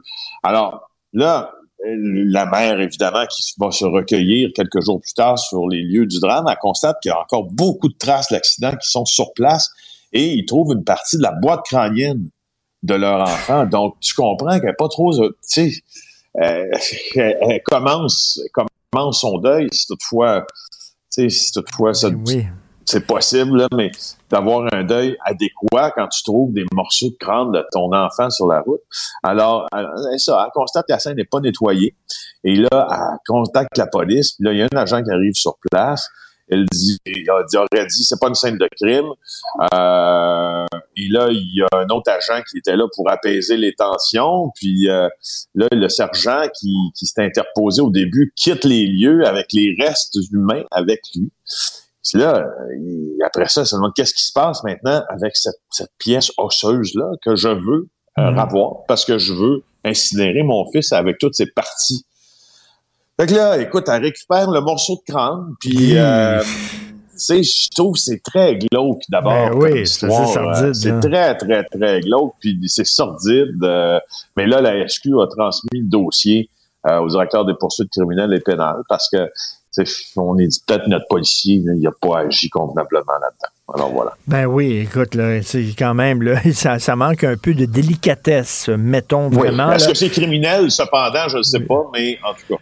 Et euh, écoute, en terminant, un Montréalais est coupable d'avoir importé 64 kilos de coke et lui, il dit qu'il était convaincu que c'était des briques de tabac. oui, oui, oui, j'ai vu ça et ça me fait ça me fait beaucoup rire parce que tu sais qu'on peut cacher la cocaïne dans à peu près tout et d'ailleurs les cartels sont devenus maîtres des idées de, de, faux planchers, de faux plafonds, euh, euh, de cocaïne qui est mise. D'ailleurs, je te raconte quelque chose que, moi qui, me fait complètement flipper à chaque fois. Dans le fameux projet Locas, là, qui était un projet policier qui visait à débarrasser euh, le Canada d'un groupe qui s'appelait les Jeunes Loups, là, Mhm. dont les Al Khalil de ce monde, Marc-André Lachance, et etc., qui voulaient contrôler l'importation de la cocaïne dans tout le Canada, qui était en passe de le faire. Dans, euh, dans cette enquête-là, il y avait, les policiers avaient suivi, et puis ils avaient eu la puce à l'oreille parce qu'il y avait un entrepôt qui appartenait à des gens assez louches, qui importait du granit du Mexique mais pas du granit là pour faire euh, des même pas des comptoirs de granit là, tu sais du granit là. Puis peux-tu te dire à l'affaire Richard du granit au Canada là, comme dirait l'autre, il y en a en tas. Ben oui, pourquoi Alors, on en importe du Mexique? là? Oui. Déjà, là, pip, pip, pip, pip. Qui- C'est ça. Alors, qui se donne la peine d'importer par bateau jusqu'à Montréal des blocs de granit, puis après ça, de les faire circuler par camion de Montréal à un entrepôt de la banlieue de Toronto, ben, il y avait de la coke à l'intérieur, plein de coke à l'intérieur. là, la GRC, c'est ça, ils ont, ils ont allumé, ils ont fait une vérification, ils ont vu la coke, ils ont remplacé la coke par de la cassonade. Ça, c'est- Oui, oui, c'est ça, exact. non, non, mais c'est, une technique policière, Ah oui. effectivement. Fait que 64 kilos de coke cachés dans des étagères à tiroirs, emballés dans des boîtes à carton. En tout cas, je te jure qu'on a plus le tabac qu'on avait. Il a remplacé ça par la cassonade en disant là, on va voir qui va aller chercher ça. Son cargo qui s'est fait venir. Et là, le gars va chercher ça. Puis il dit Gars, moi, je pensais que c'était du tabac. Ben, écoute, Ouais, ouais, j'ai, ouais, ouais. j'ai Ben, du bon, du bon tabac dans ma tabatière, comme chantait l'autre. Hein? Et tu n'en auras pas. Plus c'est gros et mieux ça passe. Merci, Félix. Bonne Bye. journée. À demain. Bye. Pendant que votre attention est centrée sur vos urgences du matin, vos réunions d'affaires du midi, votre retour à la maison ou votre emploi du soir, celle de Desjardins Entreprises est centrée sur plus de 400 000 entreprises à toute heure du jour. Grâce à notre connaissance des secteurs d'activité et à notre accompagnement spécialisé, nous aidons les entrepreneurs à relever chaque défi pour qu'ils puissent rester centrés sur ce qui compte, le développement de leur entreprise. Ici Ricardo. Et Émilie, marchand d'IGA. On a envie de vous inspirer à bien manger. À moins de 5 la portion. Suffit de repérer les produits valeurs sûres et de les cuisiner avec une de nos recettes. Les valeurs sûres, c'est bien pensé, hein? Bien sûr! Détails sur IGA.net. Vous vous demandez si les plantes ressentent de la douleur? Ou encore, comment est-ce que les daltoniens voient le monde? Le balado en cinq minutes est pour vous. Explorez la science, l'actualité et l'histoire en un temps record. La Feu, en collaboration avec le gouvernement du Québec, est fière de propulser la série Balado en cinq minutes. Ne laissez pas les questions sans réponse plus longtemps. En cinq minutes, disponible sur l'application et le site cubradio.ca. Confrontant, dérangeant, divertissant. Richard Martineau, il brave l'opinion publique depuis plus de trois décennies. Gilles Proulx. Bonjour, mon cher Richard. Richard Martineau. Petit lapin. La rencontre. Point à l'heure des cadeaux. Je serai pas là, là à vous flatter dans le sens du poil. Point à la ligne. C'est très important ce qu'on dit. La rencontre pro martineau Ah, Gilles. Stephen Guilbeault, Monsieur Protection de l'Environnement, Monsieur Vert, Monsieur Énergie durable et renouvelable. Alors, qui a donné le feu vert à un projet pétrolier? On va pomper un milliard de barils de pétrole au large de Terre-Neuve. Quand même, hein? les contradictions. hein? Ben Je oui. me demande, Richard, lorsque Stephen Guilbeault, c'est un bon gars, là, il n'y a pas de doute, c'est un gars sincère, on l'appelait Monsieur Net, il était à Equi, Equifax, Equihier, je sais pas trop, là, à l'époque. Et euh, quand il a reçu le coup de fil, un de ces soirs, de Justin Trudeau chez lui, pour qu'il embarque avec le Parti libéral, s'il savait qu'il deviendrait un instrument de manipulation. Euh, c'est Camus qui disait justement, dans la vie, il y a ceux qui ont des réflexes et ceux qui n'ont pas de réflexion. Alors, il n'a pas fait une longue réflexion avant d'embarquer dans ce parti-là, croyant qu'il pourrait peut-être le réformer. Alors, au moment où le GIEC et ses 3000 pages de documents qui nous donnent trois ans pour sauver la planète, on verra dans trois ans quand même, mais Guilbeault, lui, nous parle maintenant, hey, c'est toute une gymnastique, d'un pétrole beaucoup plus propre. Est-ce à dire que les pétrolières du Canada sont avancées en technologie pour nous introduire un pétrole beaucoup plus propre qu'avant? Incroyable!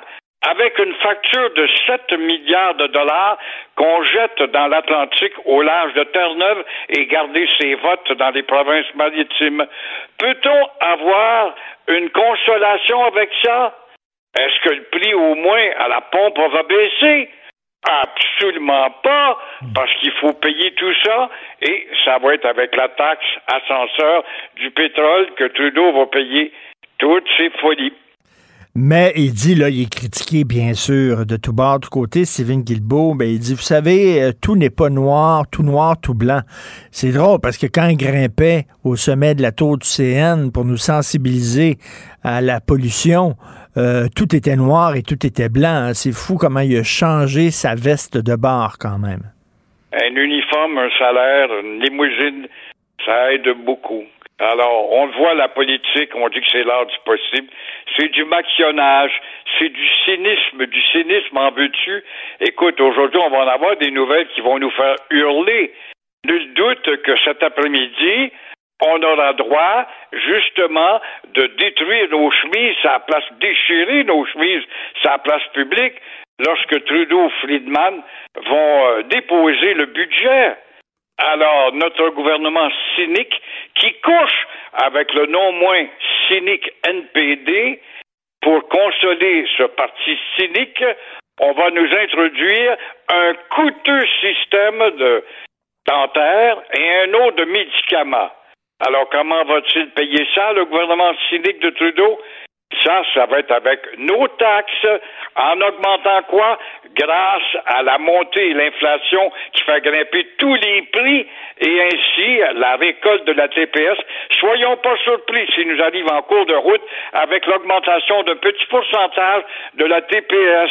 Après tout, c'est Stephen Harper qui l'avait baissé, la TPS. Et là, Jean Charest en était servi pour augmenter la sienne du côté de la TVQ. Alors, comme hypocrisie, le MPD qui se dit écolo ferme ses yeux, ses oreilles et sa bouche, là. C'est drôle, il y a un parti plus écolo que le NPD. Alors, il dit rien, là, à propos du milliard de barils. Alors, comme contradiction, on peut pas trouver mieux. Et euh, on le dit très bien. Si on parlait maintenant de notre obstination à fermer les yeux, c'est ce que nous faisons et nous ferons encore à la prochaine élection. Le Parti libéral, vous faites bien de le dire, euh, a acheté le silence du NPD là, en disant on va te donner tes nananes, c'est-à-dire le, le, système- le programme dentaire, là, puis tout ça, puis ferme ta gueule. Puis c'est ça qu'il fait, Jack Medicine. Il dit il a eu son, son petit cadeau, fait que l'autre, euh, laisse-moi pomper du pétrole, puis ferme ta gueule. Exactement. Voilà du beau maquillonnage. Et euh, la politique, on dit que c'est l'art du possible. C'est l'art de t'endormir et de te faire dire que t'es heureux. Et vous vous souvenez du slogan publicitaire de la banque Scotia? Vous êtes plus riche que vous le croyez. Oui, on, dirait, oui, oui. on dirait que c'est le, le- le slogan de Justin Trudeau. Hein? Il, il dépense, il dépense. On n'a jamais vu un gouvernement dépenser autant, je pense, dans l'histoire du Canada. Un record. On est rendu à 1250 milliards. Euh, quand est-ce qu'on va parler de alléger la dette?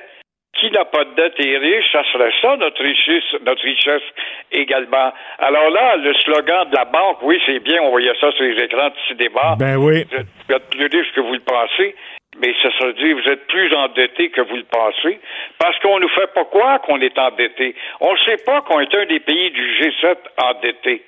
Et il y a quelques années, le Canada était tellement endetté qu'on parlait de le mettre dehors du G7. Mais là, il y avait l'Italie plus endettée que nous autres. Puis finalement, bon, euh, d'une subvention, d'un aide à l'autre, d'une relance à l'autre, on n'en parle plus. Mais le Canada doit être sûrement au dernier rang parmi les endettés. Et Hier, là, juste comme le Canada donnait le feu vert au projet pétrolier là, de Baie du Nord, Justin Trudeau a été nommé par l'ONU ambassadeur mondial du développement durable. Eh, C'est une joke, là. Vraiment, c'est une farce. Il va se promener à travers le monde pour dire aux gens quoi faire pour protéger l'environnement, alors que le jour même, il venait de donner le feu vert au pompage d'un milliard de barils de pétrole. Ça fait dire en conclusion que le général de Gaulle, ce grand visionnaire dont toutes les pensées sont encore valables aujourd'hui, avait mille fois raison de dire que l'ONU, c'était qu'un machin.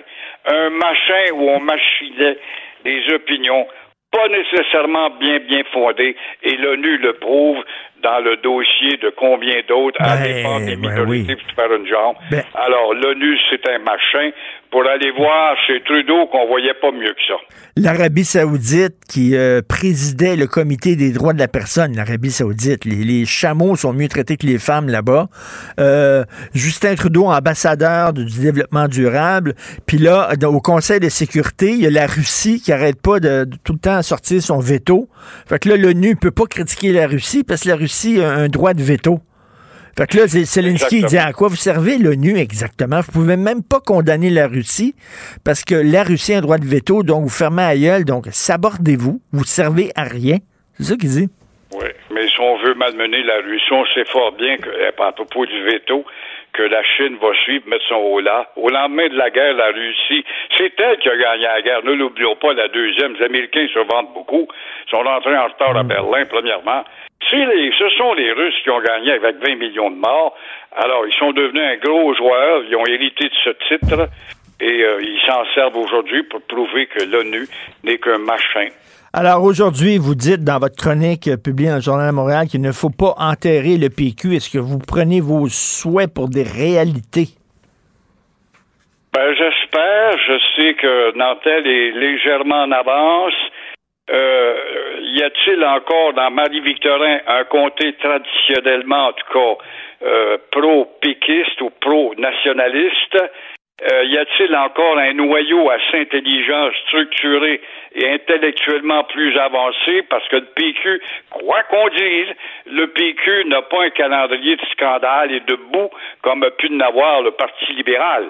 Le Parti euh, québécois a ses faiblesses, bien sûr, mais il faut, quand on dit au PQ qu'on analyse les dossiers, c'est le parti qui a les gens les plus instruits qui s'intéressent à la politique. Il a l'intérêt du Québec dans le non-scandale. Là, Nantel, qui est un bon gars, OK, il a été NPD, il a le droit d'évoluer. Il a passé au PQ parce qu'ici, c'est une formation quand même qui promet un avenir un peu plus propre et un peu plus fier.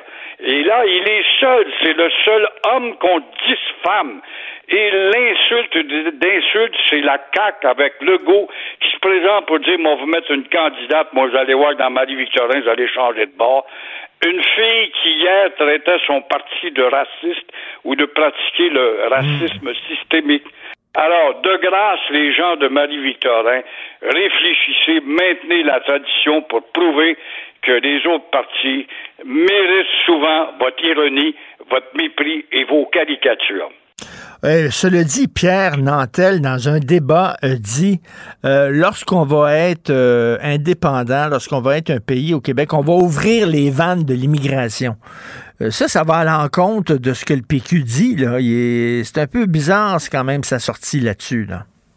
Pas une contradiction près, ce sont des politiciens. René Lévesque avait tellement de belles images. Aujourd'hui, René Lévesque dirait ça, bon, le traiterait de tous les mots, mais il disait, écoutez, il en voulait 30 000, si je m'abuse de mémoire, il disait, écoutez, le Québec est une maison capable d'accueillir tant de monde dans son salon, sa cuisine, ses trois chambres à coucher, mais euh, il faut quand même faire de la logistique pour savoir ce qu'on peut recevoir et intégrer chez nous.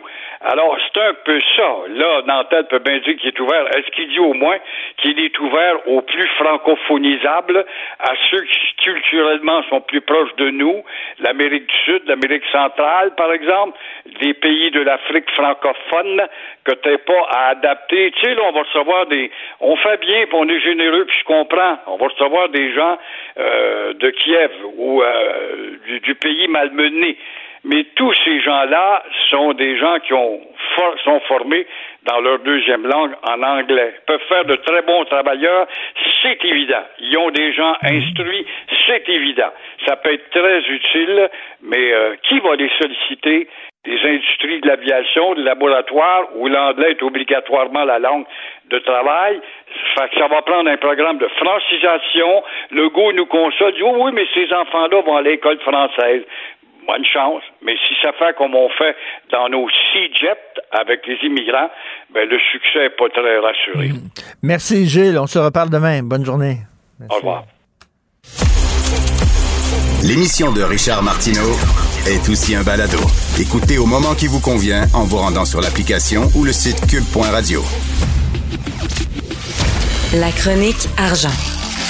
Une vision des finances pas comme les autres. Alors, nous parlons avec Yves Daou. Bah, Yves Daou, directeur de les pages argent du Journal de Montréal, du Journal de Québec. Salut Yves. Salut, comment vas-tu? Ça va? Écoute, j'étais en train de lire un texte justement dans les pages argent du journal. Si on s'en parle souvent de ce sujet-là, mon cher Yves. Québec qui verse une subvention de 3 millions de dollars à Pepsi. Pepsi, tabarnak. Pepsi, là. Je te parle pas d'une petite, petite, entreprise. Pepsi qui font des gonzillards de dollars. Ils ont-tu besoin d'une subvention de 3 millions de dollars pour aller produire des chips au maïs? Donc, euh, Richard, tu sais qu'on suit euh, vraiment toutes les subventions qui sont faites par euh, le ministère de l'Économie ou par le gouvernement du Québec. Ces, subventions-là apparaissent dans ce qu'on appelle la Gazette officielle. Personne ne regarde ça à part de nous. et, euh, et, là, écoute, c'est incroyable. Québec va verser 3 millions à Pepsi ok, au nom de l'autonomie alimentaire. Écoute, Sylvain Larocque, notre journaliste, a commencé à regarder ça. Et là, l'idée, là, c'est que Frito-Lay, qui est une filiale de Pepsi euh, Co, hein, compte investir 90 millions pour installer une unité de production euh, pour produire des chips au maïs. Et, oui. Et ça, ils disent que ce projet-là euh, vise à favoriser l'autonomie alimentaire du Québec. Or, moi, je, je on, on, a parlé à des spécialistes hier et ils comprennent pas le Au lieu de manger les chips des autres, on va manger nos chips à nous autres, faites ici. Oui, faites ici par qui? Par Pepsi. Euh, ce que je sache, c'est pas une entreprise québécoise, Pepsi? Tu sais, puis l'objectif du gouvernement, qui est quand même noble, là, celui de l'autonomie alimentaire, mais l'autonomie alimentaire, c'est de faire en sorte que la part des produits québécois dans l'assiette des Québécois euh, devient plus important. On, on a commencé à développer tout l'univers de, des serres là, qui permet de produire presque toute l'année des, des, produits ici. Mais maintenant, de donner une subvention à une entreprise comme PepsiCo qui a engrangé en 2021, je vais juste te dire, des profits nets, tiens-toi bien, de 8 milliards sur des revenus de 80 milliards. Est-ce que tu penses que... Mais 8, ça n'a pas d'allure, là, vraiment, là. Non, non, écoute, euh, puis en même temps qu'il y avait cette subvention-là, euh, là, je te parle d'une subvention, là, ça veut dire que ça, c'est de l'aide. Bon, il faut quand même considérer que euh, euh PepsiCo s'engage à, à, construire une usine de 40 mmh. millions, etc., mais il n'y avait pas de besoin vraiment de, de, de cet argent-là pour être capable de construire cette usine-là. Puis là, vous vous, rappelez, vous rappelez justement dans le texte de Sylvain Larocque qu'on avait donné aussi un prêt de 2 millions à Kraft. Oui, bien ça, en novembre 2020, tu t'en rappelleras qu'on a, on avait besoin d'une usine pour de la production de ketchup à, à, à, dans la ville de Mont-Royal ici. Donc, euh, en plus, la pâte de tomate n'est même pas, les tomates n'est même pas du Québec pour faire la pâte de tomate. Euh, et donc, on leur a fait un prêt de 2 millions. Euh, on s'entend-tu que Kraft non plus, elle n'avait pas besoin de cet argent-là? Et là, il y a une autre subvention qui est quand même intéressante. Québec va allonger près de 23 millions pour aider la multinationale suédoise Volvo à développer une plateforme d'autocar électrique pour sa filière Prévocar au Québec. Ben oui. Euh, ici, ça va être annoncé euh, demain. Je veux juste te dire qu'en 2021, Volvo là, avait enregistré des profits de 4 milliards sur des revenus de 50 milliards. 50 milliards des revenus. Ben, écoute, c'est le fun qu'on aide comme ça des petites entreprises, c'est des petites start-up, des entreprises qui commencent puis qui ont besoin d'aide un peu pour leur projet. C'est beau de voir ça. Euh, Steven Guilbeault, qui est dans le show, qui est critiqué de toutes parts aujourd'hui. Bon, en fait, moi, je, je- évidemment, je veux pas euh, regarder l'aspect environnemental Mm. parce que c'est moi mon, mon, mon domaine, mais je- hier, j'écoutais euh, sur la joute avec Paul Larocque, il y avait Amir Kadir qui était là, puis ça revient à ce qu'on a discuté ensemble au, sujet du développement minier au Québec. L'élément important, c'est que finalement, on ne possède pas nos ressources naturelles. Comprends-tu? Et là, ce qui est intéressant, c'est Equinor, OK, qui est la, une multinationale de l'énergie, va mettre la main sur toute une zone pendant 30 ans, tu comprends-tu, pour de la production de barils de pétrole euh, au large de- du Labrador. Écoute, au départ, c'était prévu qu'il y aurait 300 millions de barils qui seraient produits. Là, là, il envisage un million de milliard. barils, euh, un milliard de barils, milliard, ben oui. pour, euh, en compte tenu des découvertes qu'on fait en 2020. Et je te rappellerai que ce projet-là de 12 milliards, là, euh, la grande majorité de l'actionnariat appartient à Equinor. Et Equinor, là, c'est tu sais qui ça? Ça, là, c'est une entreprise qui appartient à l'État lui-même de la, de, la Norvège. là. OK. 67% appartient à eux. Après ça, c'est plein de fonds, euh, Blackstone, euh, des fonds euh, de financiers qui sont dans ça. Et juste te dire que Equinor, là, tu comprends qu'ils ont fait de profit en 2021, 10 milliards de profit pour toute leur année. Aïe, aïe. OK. Donc, c'est- puis là, ce qui est intéressant, c'est moi, je j'étais toi, j'achèterais tout de suite une maison à, à Saint-Jean-Terre-Neuve, parce que c'est quoi? Ils vont avoir des revenus pétroliers là, qui vont venir, là, des redevances de tout ça, d'à peu près 3 milliards. Écoute, le, le, Terre-Neuve, ça va devenir le Klondike du, du Canada. Ben. Donc, euh, moi, j'achèterais une maison tout de suite. Euh, vous, ça va peut-être euh, 50 000 puis tantôt, ça va en, en valoir 3 millions. Mais, mais, mais, OK, on laisse tomber l'aspect, effectivement, environnemental, puis on parle seulement de l'aspect économique. Le fait qu'on va pomper du pétrole, est-ce que ça veut dire qu'on va le payer moins cher à la pompe? Ah, ça, ça, je- moi, je, je mettrais même, je miserais même pas 1000 dollars dans, dans cela parce que, écoute, les prix de, de l'essence là continuent à augmenter partout. Et même euh, ce matin, euh, on a un article de Jean-Michel Genois-Gagnon parce que tu sais que le gouvernement de l'Alberta et de l'Ontario ont annoncé officiellement, là, eux autres, qu'ils étaient pour baisser la taxe sur l'essence, hein, pour, euh, Mm. pour tous les, les- les consommateurs. Et Québec dit toujours non à, à cette, à cette mesure-là parce qu'ils disent, écoute, c'est la première fois qu'on entend parler de ça, ils disent, en baissant les taxes sur l'essence, les pétrolières vont être trop gourmandes puis ils vont se remplir les poches parce qu'ils estiment qu'ils vont augmenter leur marge de profit en baissant les taxes. On n'a rien compris dans cette déclaration-là du bureau du ministre des Finances. Il n'y a presque aucun lien vraiment euh, économique. Quand tu... tu sais, eux autres, je comprends que l'État du Québec, là, avec les taxes sur l'essence, écoute, ça rentre là, dans les coffres de l'État là, à, sais, à, à pelleter. Là. Et euh, donc, euh, c'est sûr, on va continuer à payer des taxes sur l'essence. Les prix vont, vont être encore euh, très élevés.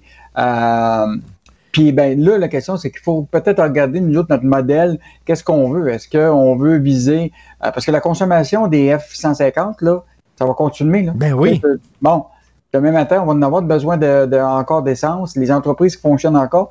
Mais cette transition énergétique-là, euh, elle va devoir se faire, euh, malheureusement.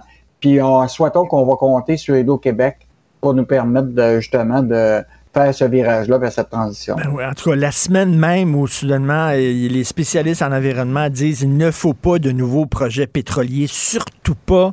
Euh, c'est suffisant comme ça. Puis boum, nous autres au Canada, on donne le feu vert à un projet pétrolier. Et en plus, le ministre de l'Environnement, c'était un des plus grands militants anti-pétrole, Christy, au pays. c'est quand même hallucinant. Euh, Hydro-Québec qui ne veut pas participer au paradis des bitcoins. Hey, ça, c'est vraiment une histoire incroyable. là. Euh, tu connais le. Tu sais, personne ne s'intéresse vraiment à cette campagne-là, hein, de, de- des candidatures, là, pour. euh, mais n'oublie pas celui qui va être euh, à la tête du Parti conservateur risque un jour peut-être être le premier ministre du Canada. Or, Pierre Poilievre, là, qui est quand- même quelqu'un de assez controversé, lui, il veut faire du Canada la capitale du Bitcoin. Bon, il dit, moi, je veux retirer le contrôle de l'argent des politiciens puis des banquiers puis leur donner au peuple. Puis là, là, ce qu'il veut, là, c'est l'implantation au Canada d'entreprises de minage de crypto-monnaies. OK, ça, c'est bon pour, euh, pour les compagnies d'électricité, pour Hydro-Québec, parce que ça, Ouais. ça, ça, ça bouffe beaucoup d'électricité, ça. Oui, sauf qu'Hydro-Québec là, veut mettre le haut là là-dessus parce que c'est très énergivore. euh, parce que tu sais, des, des, des, des fermes de, de mineurs comme ça, ça nécessite beaucoup d'électricité. Et donc, parce qu'il faut que ça soit climatisé, ça coûte très, très cher, ça chauffe beaucoup. Et euh, rappelle-toi qu'on avait des surplus d'électricité au Québec. Éric Martel avait ouvert, ouvert la porte là, à l'idée de, tu sais, que venez-vous-en au, au Québec, là, les crypto-monnaies, on va ouvrir ça. Et entre 2017 et février 2018, imagine-toi, il y a eu pas moins de 300 projets qui ont été proposés à Hydro-Québec qui auraient consommé 18 000 mégawatts, ce qui représentait la moitié de la puissance de la société d'État. Et là, pour le moment, ça a été arrêté, ces projets-là. Présentement, il y a 80 entreprises de minage au Québec qui consomment à peu près 98 mégawatts de- d'électricité. C'est à peu près 5, 000 résidents. Mais la, patronne d'Hydro-Québec, Sophie Brochu, là, veut abandonner tous ces projets-là. Pourquoi? Ben, c'est parce que là, on n'a plus de surplus d'électricité. C'est ça. Puis on n'a pas assez on- d'électricité pour, euh, pour euh, vraiment fournir tous ces gens-là. Là. Ah, puis l'idée, c'est que, tu sais, actuellement, on veut des, des projets industriels qui vont être intéressants, qui vont créer des jobs. Une Mm. usine de crypto-monnaie, là, ça ne crée pas des, des tonnes de jo- jobs. Mm. Au moment où ce que tu crées la, la- le bâtiment, tout ça, après ça, c'est- tu sais, c'est- il y, y a très peu d'employés là-dedans. Donc, euh, le paradis que veut créer euh, euh, Pierre Poilievre au, au Canada, ça va s'arrêter en Ontario parce que euh, il n'est pas question pour, euh, pour le Québec d'aller de, de l'avant avec ça. Ouais, nous autres, on veut rien savoir de ton paradis. Là. Ça serait fallait pour ton pays, mais pas, pas pour le Québec. Là. On veut rien savoir de ça. Euh, puis c'est peut-être une sage décision aussi. Là. Peut-être qu'effectivement, notre électricité peut euh, servir à, à créer davantage de jobs que ça, parce que ça, c'est rien que des gros, gros, gros entrepôts là, remplis. Ah, ouais, Puis, puis l'autre affaire, c'est que je pense que Hydro-Québec, là, sais, dans la transition énergétique, là, euh, elle va avoir bien plus d'ouvrages à faire pour euh, migrer, pour faire en sorte que peut-être un jour, on va avoir des bornes électriques un peu partout, ce qui est toujours pas le cas. Euh, S'assurer qu'on soit implanté davantage dans la batterie électrique. Euh, tu sais, il y a quand même d'autres choses à faire qu'être dans les paradis du Bitcoin. De toute façon, le- personne ne comprend comment ça marche les bitcoins. Puis même Jean Charest, écoute, il a même euh, lancé des pointes à son candidat co- compétiteur. Il dit c'est des énormes fluctuations de prix les bitcoins. Écoute, c'est un actif qui est très risqué, puis euh, Ben les oui. investisseurs risquent de perdre de l'argent. Donc, on va laisser le candidat Paul Lièvre investir dans les bitcoins. Je me rappelle hein, que lui, il s'était servi de. Il avait parlé beaucoup de ça. Tu sais que les, ceux qui, les camionneurs, c'était fi- financé à partir des bitcoins pour leur manifestation à Ottawa. Puis euh, on sait que Paul Lièvre avait appuyé les camionneurs.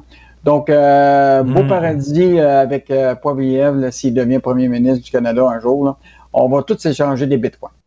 Tout à fait. Et puis, euh, on va pouvoir dormir tranquille ce soir parce que le boss de l'Obla s'est donné une augmentation de, dollars, de, de salaire de 2 millions de dollars. Enfin, il va pouvoir enfin un petit peu respirer.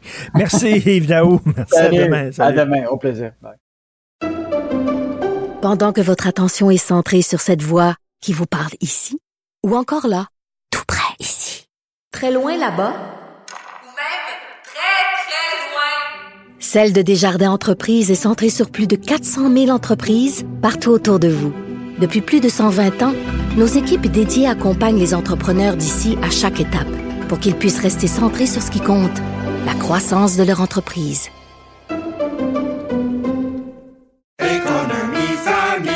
Ici Ricardo. Et Émilie, marchand d'IGA. On a envie de vous inspirer à bien manger. À moins de 5 la portion. Suffit de repérer les produits valeurs sûres et de les cuisiner avec une de nos recettes. Les valeurs sûres, c'est bien pensé, hein? Bien sûr! Détails sur IGA.net. Vous vous demandez si les plantes ressentent de la douleur?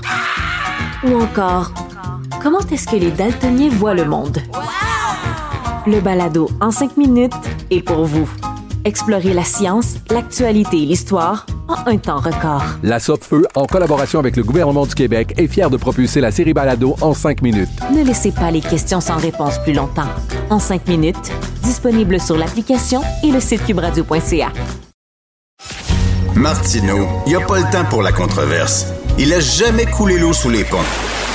C'est lui qui la verse. Vous écoutez Martino. Cube Radio.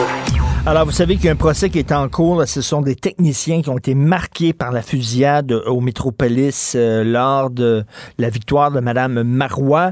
euh, que, bon, ils ont assisté à, des choses épouvantables. Ils ont eu des gros euh, problèmes de stress post-traumatique. Donc, ils poursuivent la police en disant, ben, il n'y avait pas suffisamment de surveillance policière sur place. Nous allons parler avec Claude Villeneuve. Vous connaissez bien Claude Villeneuve, mon ancien collègue du journal et ici mon ancien collègue de Cube qui est maintenant chef de l'opposition officielle à l'Hôtel de Ville de, de Québec. C'est sûr qu'on va parler du tramway en fin de segment. Euh, Claude était là ce soir-là au Métropolis. Il accompagnait Mme Marois. Bonjour Claude Villeneuve. Bonjour Richard, ça va bien? Très bien. Écoute bien, tout ça, ça te, j'imagine, ça te rappelle le mauvais souvenir. Oui, ben puis c'est sûr, je te cacherai pas, Richard, le, procès qui est en cours euh, présentement, je le suis d'une oreille distraite parce que c'est quand même un peu douloureux de se plonger là-dedans. Là, c'est, euh, euh, bon, on, peut- je pourrais t'en dire plus tout à l'heure, mais tu sais, moi sans avoir été dans la ligne de tir du tueur, du tireur, tu sais, c'est sûr que quand tu travailles en politique, tu n'attends pas de vie des affaires comme ça dans, ton quotidien, dans ton travail, puis c'est, très marquant là, quand ça se produit. J'ai des collègues là, qui ont été directement, qui ont, qui ont- qui ont eu- qui étaient directement dans la dans, dans la fusillade là où ça s'est passé, puis c'est sûr que ça, ça laisse des traces. Ben écoute, si l'arme de Richard Bain s'était pas enrayée, euh, on, tu serais peut-être pas en train de me parler. Là. Ben, en fait, moi, moi pour, pour, pour te faire le récit, c'est que je, je me trouvais au euh, Théâtre du Nouveau Monde, là, pour ceux qui connaissent le coin. C'est euh, comme c'est juste décalé d'un coin de rue avec le métropolis. Et euh, c'est que les, les, les résultats finissent de sortir, tout ça, c'est le temps que Mme Marois fait. euh, On, on avait dans un local de pratique, on avait comme un, une espèce de war room là, avec euh, des écrans et tout ça. Donc tout l'état-major est là avec Mme Marois. Quand Mme Marois traverse pour aller faire son discours au Métropolis, je reste avec ma patronne, la directrice des coms, pour qu'on révise une dernière fois les, les lignes là, euh, du jour là, pour euh, disons, nos lignes officielles là, sur le résultat. Alors quand on finit ce travail-là, euh, on, on prend notre manteau, on dit on va traverser. Il, pleuvait à boire debout là, ce soir-là. On, on va traverser au Métropolis, on va entendre le discours. Et c'est à ce moment-là que Mme Marois apparaît sur les écrans et elle, elle se met à parler. Alors, euh, pour être retirée de la scène, dans- comme tout le monde se souvient, quelques minutes plus tard. Donc, si ma- il n'arrive pas ce concours de circonstances-là, que plutôt que quitter, euh, que, comme on pensait le faire, quitter le TNM puis s'en aller au Métropolis, euh, plutôt qu'avoir été arrêté par le fait que le discours de Mme Marois commençait, ben, on arrivait par la porte arrière au Métropolis en même temps que Richard euh, Henry Bain. Donc, euh, c'est comme le concours de circonstances qui a fait en sorte qu'on est resté là où on était plutôt que de peut-être se retrouver face à face avec lui. Et euh, bon, est-ce que selon toi, c'est certain que tu n'étais pas partout ce soir-là et tout ça, mais selon toi, est-ce qu'effectivement, tu déplorais le fait qu'il n'y avait pas assez de surveillance policière? Ben, pour poursuivre mon récit, c'est que moi je peux te le dire, c'est que j'ai deux, deux collègues à moi, deux, deux, deux, amis avec qui je travaillais à, à l'opposition officielle à ce moment-là et plus tard au gouvernement, qui étaient postés devant cette porte-là. C'est des cols blancs, là, c'est des recherchistes d'un parti politique, c'est pas des policiers à qui on avait donné la tâche. Bon, vous, vous allez vous installer là, puis vous allez gérer les entrées et les sorties. Puis eux, tu comprends bien, ils sont en maudit. Ils disent Hey, c'est pas vrai que je travaille pour elle de- depuis quatre ans, j'ai fait une campagne électorale avec elle, puis la gang a fait son discours, puis que je vais rester dehors. Tu sais, je... eux, ils, ont fait le choix, un choix intelligent de rentrer en dedans pour écouter le discours. Parce que si ces deux cols blancs-là, là, ces deux gars-là, en chemise, euh, n'avaient pas pris cette décision-là, ils étaient directement euh, dans, dans la ligne de la carabine de, de- de- de la mitraillette du tireur. là. Tu sais, c'est- c'est- ça n'a aucun sens que ce soit des, des rechercheurs de partis politiques Ben qui oui. géraient la sécurité de cette porte-là plutôt que des policiers. là. C'est ça l'histoire qui s'est passée. là. Ben oui, donc- il- il il était pas là. là. C'est- C'est assez particulier. Il y a des gens qui disent qu'il y avait beaucoup plus de policiers, de surveillance euh, au, au camp du Parti libéral. Bon, il faut dire que c'était le premier ministre sortant. C'est certain que le premier ministre est beaucoup mieux, plus... euh, ben, la SQ, entre autres, protège le premier ministre. On peut comprendre ça.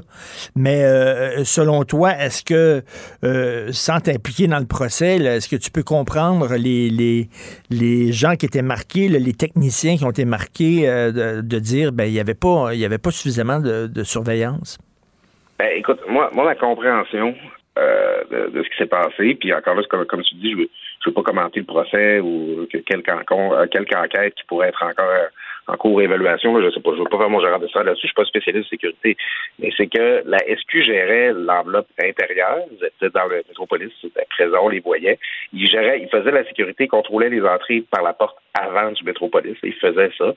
Il y a le SPVM qui est dans les rues, qui patrouille autour. Bon, j'imagine en sachant qu'il y a la, première, première ministre euh, élue qui, qui, est en train de faire son discours, mais bon, de manière qui m'apparaissait pas très, pas très, euh, disons, assidue.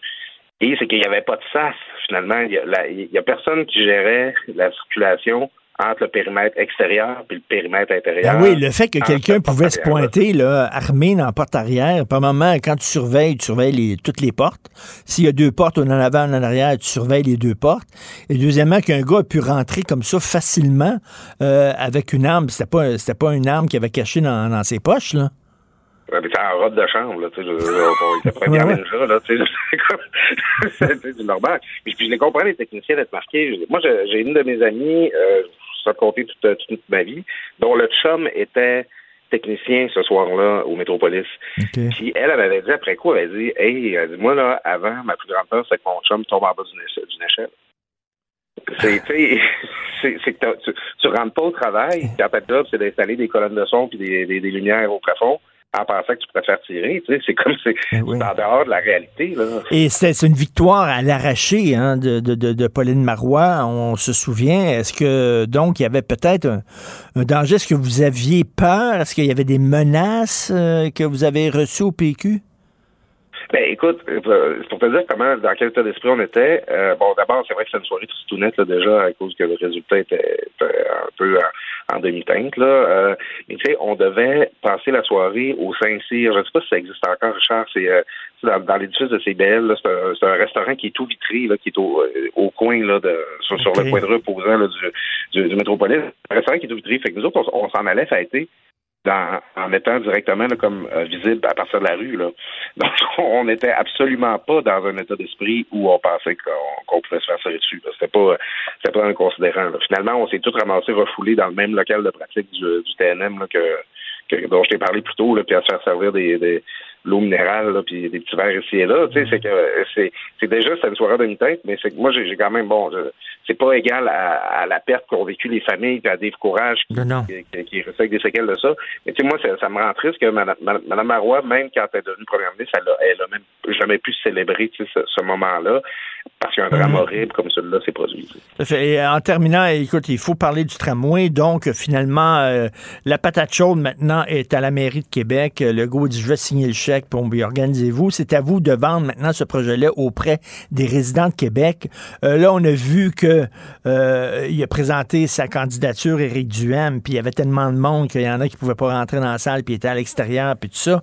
Donc, euh, elle est où l'acceptabilité sociale de ce projet-là? Est-ce que la majorité, selon toi, au feeling, est-ce que la majorité des gens sont pour le projet de tramway? Est-ce qu'il devrait avoir un référendum pour s'assurer que les gens sont derrière le maire euh, marchand? Ben écoute, moi j'ai- j'aime bien dire, Richard, que Québec, c'est une ville. Bon, on, sait qu'à Québec, on aime beaucoup les spectacles rock, là, où, euh, avant au Colisée, maintenant on s'en autour avec Iron Maiden, tout ça. Québec, c'est pas juste une ville de rock and roll, c'est une ville baroque and roll. Parce qu'il y, y a des tendances différentes cohabitent dans cette ville-là. En même temps qu'Éric Duhem tenait son rassemblement, puis c'est vrai, c'est un succès de foule, là, je sais pas de minimiser, mais il y avait au moins autant de monde au centre Horizon, dans un, dans un centre communautaire là, proche de Montdissé, euh, invité par Catherine Dorion, Sol Zanetti, puis j'étais là, puis le monde était excité, était de bonne humeur, puis il voulait un tramway, tu sais. C'est- puis on était trop porté à avoir un, un discours. Tout le monde, personne en veut du tramway ou du monde qui disait ah tout le monde le veut, mais tout le monde. La vérité, c'est que Québec, c'est une ville pola- polarisée. Puis l'enjeu du tramway polarise, pour ne pas dire qu'il divise. Donc, oui, le, Bruno Marchand a un travail à faire là, pour que ce projet-là, au lieu de diviser, qu'il rassemble. Euh, puis de faire augmenter l'adhésion à ce projet-là. Il n'y aura jamais 100% des gens qui vont le vouloir, mais je pense qu'on peut encore gagner des cœurs. Est-ce que, est-ce que un référendum serait une bonne chose ou euh, pas? Pour, Ben, dire, ben, pour faire taire là, ceux qui sont contre en disant regardez, là, il y a tant de pourcents de gens qui sont pour, point final. Mais parce qu'on vient d'avoir une élection où euh, c'était un des principaux enjeux. Puis Mm. le seul parti qui disait moi je ne ferai pas le tramway, ben, il a fait 24 C'est parce qu'à un moment donné, ça devient, Ben oui, c'est assez clair, là. ça devient un petit peu agaçant. C'est Simon Bolivar disait que la politique, c'était comme labourer la mer. c'est un peu ça qu'on avait l'impression. Tu pars ici, puis ça fait longtemps qu'il traîne le projet, puis c'est parce qu'à chaque fois qu'on étire encore, hey, c'est 100 millions de plus par année. Puis là, le chiffre que je te dis là, c'est le chiffre avant l'inflation galopante qu'on connaît présentement. Donc, moi, j'ai pas envie qu'on fasse traîner le, le, en longueur encore, puis qu'on fasse monter la hmm. facture encore plus. Ben, merci beaucoup, euh, Claude Villeneuve. Merci d'avoir pris le temps de nous parler de ça, même si ça ravivait des souvenirs pas très agréables. Bonne journée. À bientôt. Ben, c'est bon. Bonne journée à toi, Charles. Pendant que votre attention est centrée sur cette voix qui vous parle ici, ou encore là, tout près ici, très loin là-bas, ou même très, très loin, Celle de Desjardins Entreprises est centrée sur plus de 400 000 entreprises partout autour de vous. Depuis plus de 120 ans, nos équipes dédiées accompagnent les entrepreneurs d'ici à chaque étape pour qu'ils puissent rester centrés sur ce qui compte, la croissance de leur entreprise.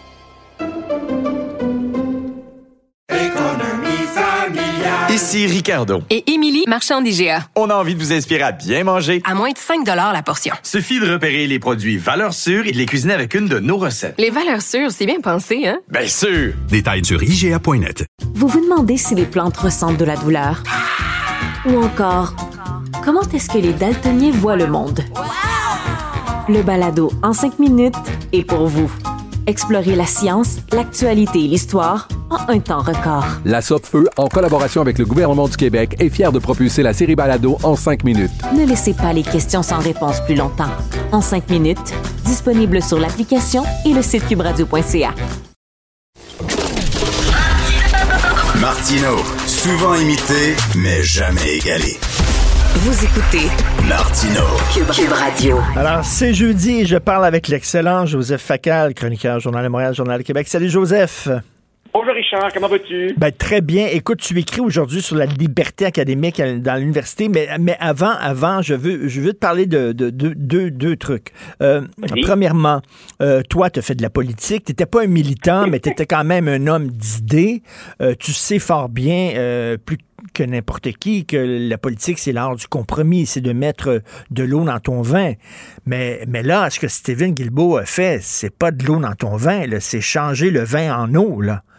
C'est hallucinant quand même de voir le ministre de l'Environnement qui a grimpé, qui lorsqu'il était militant, qui a grimpé au sommet de la tour du CN, soudainement approuver un projet qui va pomper un milliard de barils de pétrole. Écoute, j'ai très hâte de l'entendre se justifier encore davantage parce que c'est évident qu'il sera talonné là-dessus. Euh, oui, oui, c'est tout à fait euh, renversant. Remarque, euh, il est un petit peu dans la droite ligne de son propre patron. Ben oui.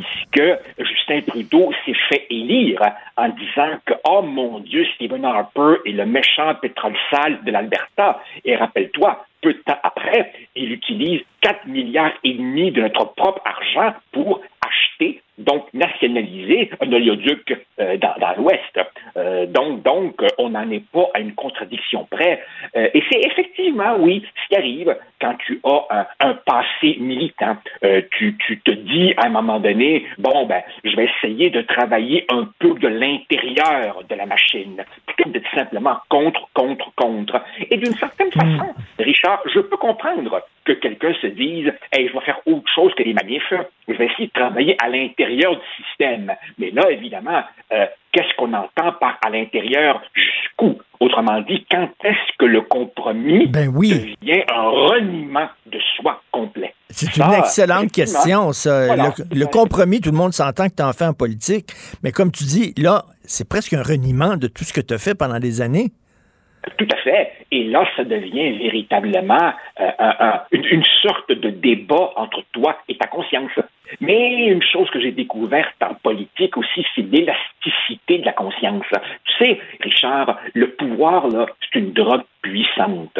Je dis toujours à mes étudiants euh, à l'université que le pouvoir, c'est un aphrodisiaque. Et ça me fait bien rire quand, quand, quand je dis ça. Tu vois, l'odeur du cuir, la limousine, les gens à ton service, mm. c'est extrêmement grisant. Et finalement, beaucoup de gens font des tas de compromis ou de compromissions avec leur conscience par goût du pouvoir. Je veux t'entendre sur ce qu'on apprend sur le CHSLD Aaron. Euh, le, ministère de la Santé dit, ben là, écoutez, le CIUS de l'ouest de l'île nous disait que tout était sous contrôle. Nous autres, c'est parfait, on les a crus. Le, le disait, bon, on appelait au ministère de la Santé, il nous répondait pas. Tout le monde se renvoie la balle, personne n'est responsable. Et plus on en apprend, plus on se rend compte que c'était dégueulasse ce qui se passait. Écoute, Richard, en politique, s'il y a une chose qui est euh, délicate, c'est la futurologie. Essayer de prévoir l'avenir. Mais cette fois-ci, cette fois-ci, on peut faire, sans crainte de se tromper, une prédiction facile. Laquelle? La tienne. C'est qu'au bout du compte, il y aura quelques petites tapes sur les doigts qui seront données, il y aura quelques mutations possiblement latérales, on va faire porter le chapeau à un fonctionnaire dont toi et moi n'aurons jamais entendu parler, mais au bout du compte, y aura-t-il des vrais responsables? Non. Car ça, d'une certaine façon, Richard, c'est une vieille loi des empires bureaucratiques. Plus c'est complexe, plus on est nombreux, moins il est responsable. Exactement. Et euh, plus il y a de gens responsables, moins il y a de gens qui prennent leurs responsabilités parce que tu dis tout le temps, ben l'autre va le faire. Puis lui, il dit, ben l'autre va le faire. Et l'autre va le faire. Finalement, personne ne le fait. Exactement. C'est ce qu'on appelle, euh, c'est ce qu'on appelle en sociologie ou en sciences politiques le problème du free rider. Si tu veux, le, le passager clandestin. Plus une organisation est grande, plus les gens ont tendance à se dire bon ben c'est pas moi qui m'en occupe, c'est à quelqu'un d'autre de, de, mener l'avion ou, le navire à bon port. Et donc chacun évidemment se fait sa petite niche confortable en espérant finalement être porté par le courant, l'inertie de l'ensemble. Et donc personne ne dit personne ne dit je suis le responsable. Personne. Tu parles aujourd'hui d'un livre dans ta chronique euh, de gens, euh, de, de, de, gens, de professeurs qui écrivent sur la fameuse affaire de Mme euh, Duval. voyons, j'oublie son nom. Du, Duval, lieutenant Duval. Exactement. Donc, de l'Université d'Ottawa, on le sait, que parti le, tout le débat sur la liberté académique. Et tu es tombé sur un livre, justement, qui a été écrit par plusieurs enseignants qui réfléchissent à ça. Des lecteurs très allumés ce matin m'ont dit Hey, vous avez même pas ben, le, le titre du livre. Exactement, tu donnes pas le titre. c'est parce que justement, la mise en page qu'on avait prévue hier soir et que la chronique oh. serait accompagnée d'une photo okay. qui serait la page couverture du livre. Okay. Alors, okay. le, le, le, livre s'appelle Liberté malmenée, euh, euh, au pluriel. Ça vient de sortir chez le MEAC. Et pour faire courte une longue histoire, Richard, on est ici devant un cas type de ce qu'on appelle en sociologie un fait social fatal. Je m'explique. Ce qui pouvait sembler au départ être une anecdote est en fait devenu une énorme affaire. Pourquoi? Parce que dans cet épisode-là, tu as toute une série d'enjeux qui sont venus se, révéler. La liberté académique, l'autocensure, le fanatisme idéologique, les abus de pouvoir, la lâcheté, la, la toute-puissance d'une bureaucratie qui a voulu broyer quelqu'un, l'opportunisme, le vrai et le faux racisme, euh, l'ultra-susceptibilité euh, de nos jeunes, euh, etc. Et ce qu'on oublie, c'est que peu de jours après le fameux incident, pendant que la dame était jetée sous les roues de l'autobus par le recteur et sa clique qui n'ont jamais voulu l'écouter, eh bien, tu as 34 profs qui se sont dit Wow, ça n'a pas de bon sens et qui ont publié une lettre. La lettre a été d'ailleurs publiée dans le Journal de Montréal. Elle a été refusée par le devoir. Enfin, bref. Ah, oui. Ah ben oui, ben oui, évidemment. Le devoir refusé de la passer et la presse la presse n'a pas publié la lettre, mais a publié un compte-rendu sur la lettre. Nous, au Journal de Montréal, on a euh, diffusé la lettre, et là, ces 34-là qui voulaient poser un geste de solidarité envers leurs collègues, eux aussi en ont mangé toute une. Et, et c'est pas fini d'ailleurs. Et donc, dans ce livre, qui est absolument passionnant, il raconte une année sur ce campus, pas comme les autres. qui racontent comment chacun d'entre eux a vécu la crise, et tu as donc des témoignages, mais tu as aussi des analyses plus fines de qu'est-ce que ça dit sur la jeunesse d'aujourd'hui, qu'est-ce que ça dit sur l'idéologie, et qu'est-ce que ça dit aussi sur les universitaires, notamment à leur tête, qui ont oublié ce que c'est la mission d'université. La mission de l'université n'est pas de flatter les petits lapins, c'est de produire de la connaissance. Hmm. Et la connaissance, c'est forcément te sortir de ta zone de confort. Apprendre, c'est justement ébranler tes préjugés, ébranler tes certitudes. Et donc, il n'y a pas d'enseignement possible si tu te dis je vais bannir tout mot, toute œuvre, toute pensée, toute idée qui va déranger qui que ce soit. Parce qu'évidemment, pense-y, Richard, si tu fais de l'émotion, un nouveau critère d'exclusion, il y aura toujours forcément dans un amphithéâtre quelqu'un dont la petite émotion va être froissée par tel ou tel mot. Alors, au bout du compte, qu'est-ce qui reste? Et, donc, c'est un livre absolument passionnant que, que, j'invite tous les gens intéressés par le sujet à lire. Ça vient de sortir chez le MEAC. Et euh, ton, ta chronique s'intitule euh, Université d'Ottawa, le poisson pourri par la tête. On voit au titre de ta chronique que toi, tu t'en prends particulièrement à Jacques Frémont, qui était le recteur et qui n'a pas protégé suffisamment la liberté académique. En fait, le, le, poisson pourri par la tête, expression classique, est repris est reprise par le prof de l'UQAM, Yves Gingras, dans sa brillante préface qui cadre les affaires brillamment en, quelques dizaines de pages. Et c'est M. Gingras qui dit si un poisson pourrit par la tête, on peut dire la même chose des institutions. Quand il y a un problème, et cette fois-ci c'est vrai, quand il y a un problème systémique, hein, l'exemple vient d'en haut. Et euh, dans toute cette affaire-là, euh, c'est comme si le recteur Frémont avait complètement oublié ce qu'est supposé être une université. Voici quelqu'un qui a dit Ma mission première, c'est la lutte contre le racisme. Je m'excuse, Richard. Mm, mm, mm. La lutte contre le racisme est certainement une belle cause noble. Mais quand tu es un recteur, ta job première n'est pas d'être un justicier social sur les campus. Et le livre montre bien justement il, est porteur, si tu veux, d'une leçon qui s'applique à l'ensemble de la société, qui est que quand une ligne idéologique convaincue d'avoir raison prend le pouvoir, que ce soit à l'université, dans un ministère, dans un gouvernement en général, quand tu es convaincu d'avoir raison et que tu ne doutes pas, tu peux broyer des êtres humains dans le moindre état d'âme. Et, Joseph, justement, là, bon, il y a eu un projet de loi pour protéger la liberté académique, mais tu beau arriver avec n'importe quel projet de loi, même le meilleur au monde, ça n'empêchera pas euh, une culture d'exister au sein d'une université qui s'assemble, se ressemble. Lorsqu'on va aller choisir des professeurs, lorsqu'on va les embaucher, on va prendre des gens qui pensent exactement comme nous autres. Et ça, ben, il n'y a aucun projet de loi qui peut empêcher ça. Tout à fait. En fait, l'université contemporaine vit des tas de problèmes. L'un des problèmes, ce sont évidemment ces étudiants ultra idéologisés qui partent une cabale sur Twitter pour demander la tête d'un prof.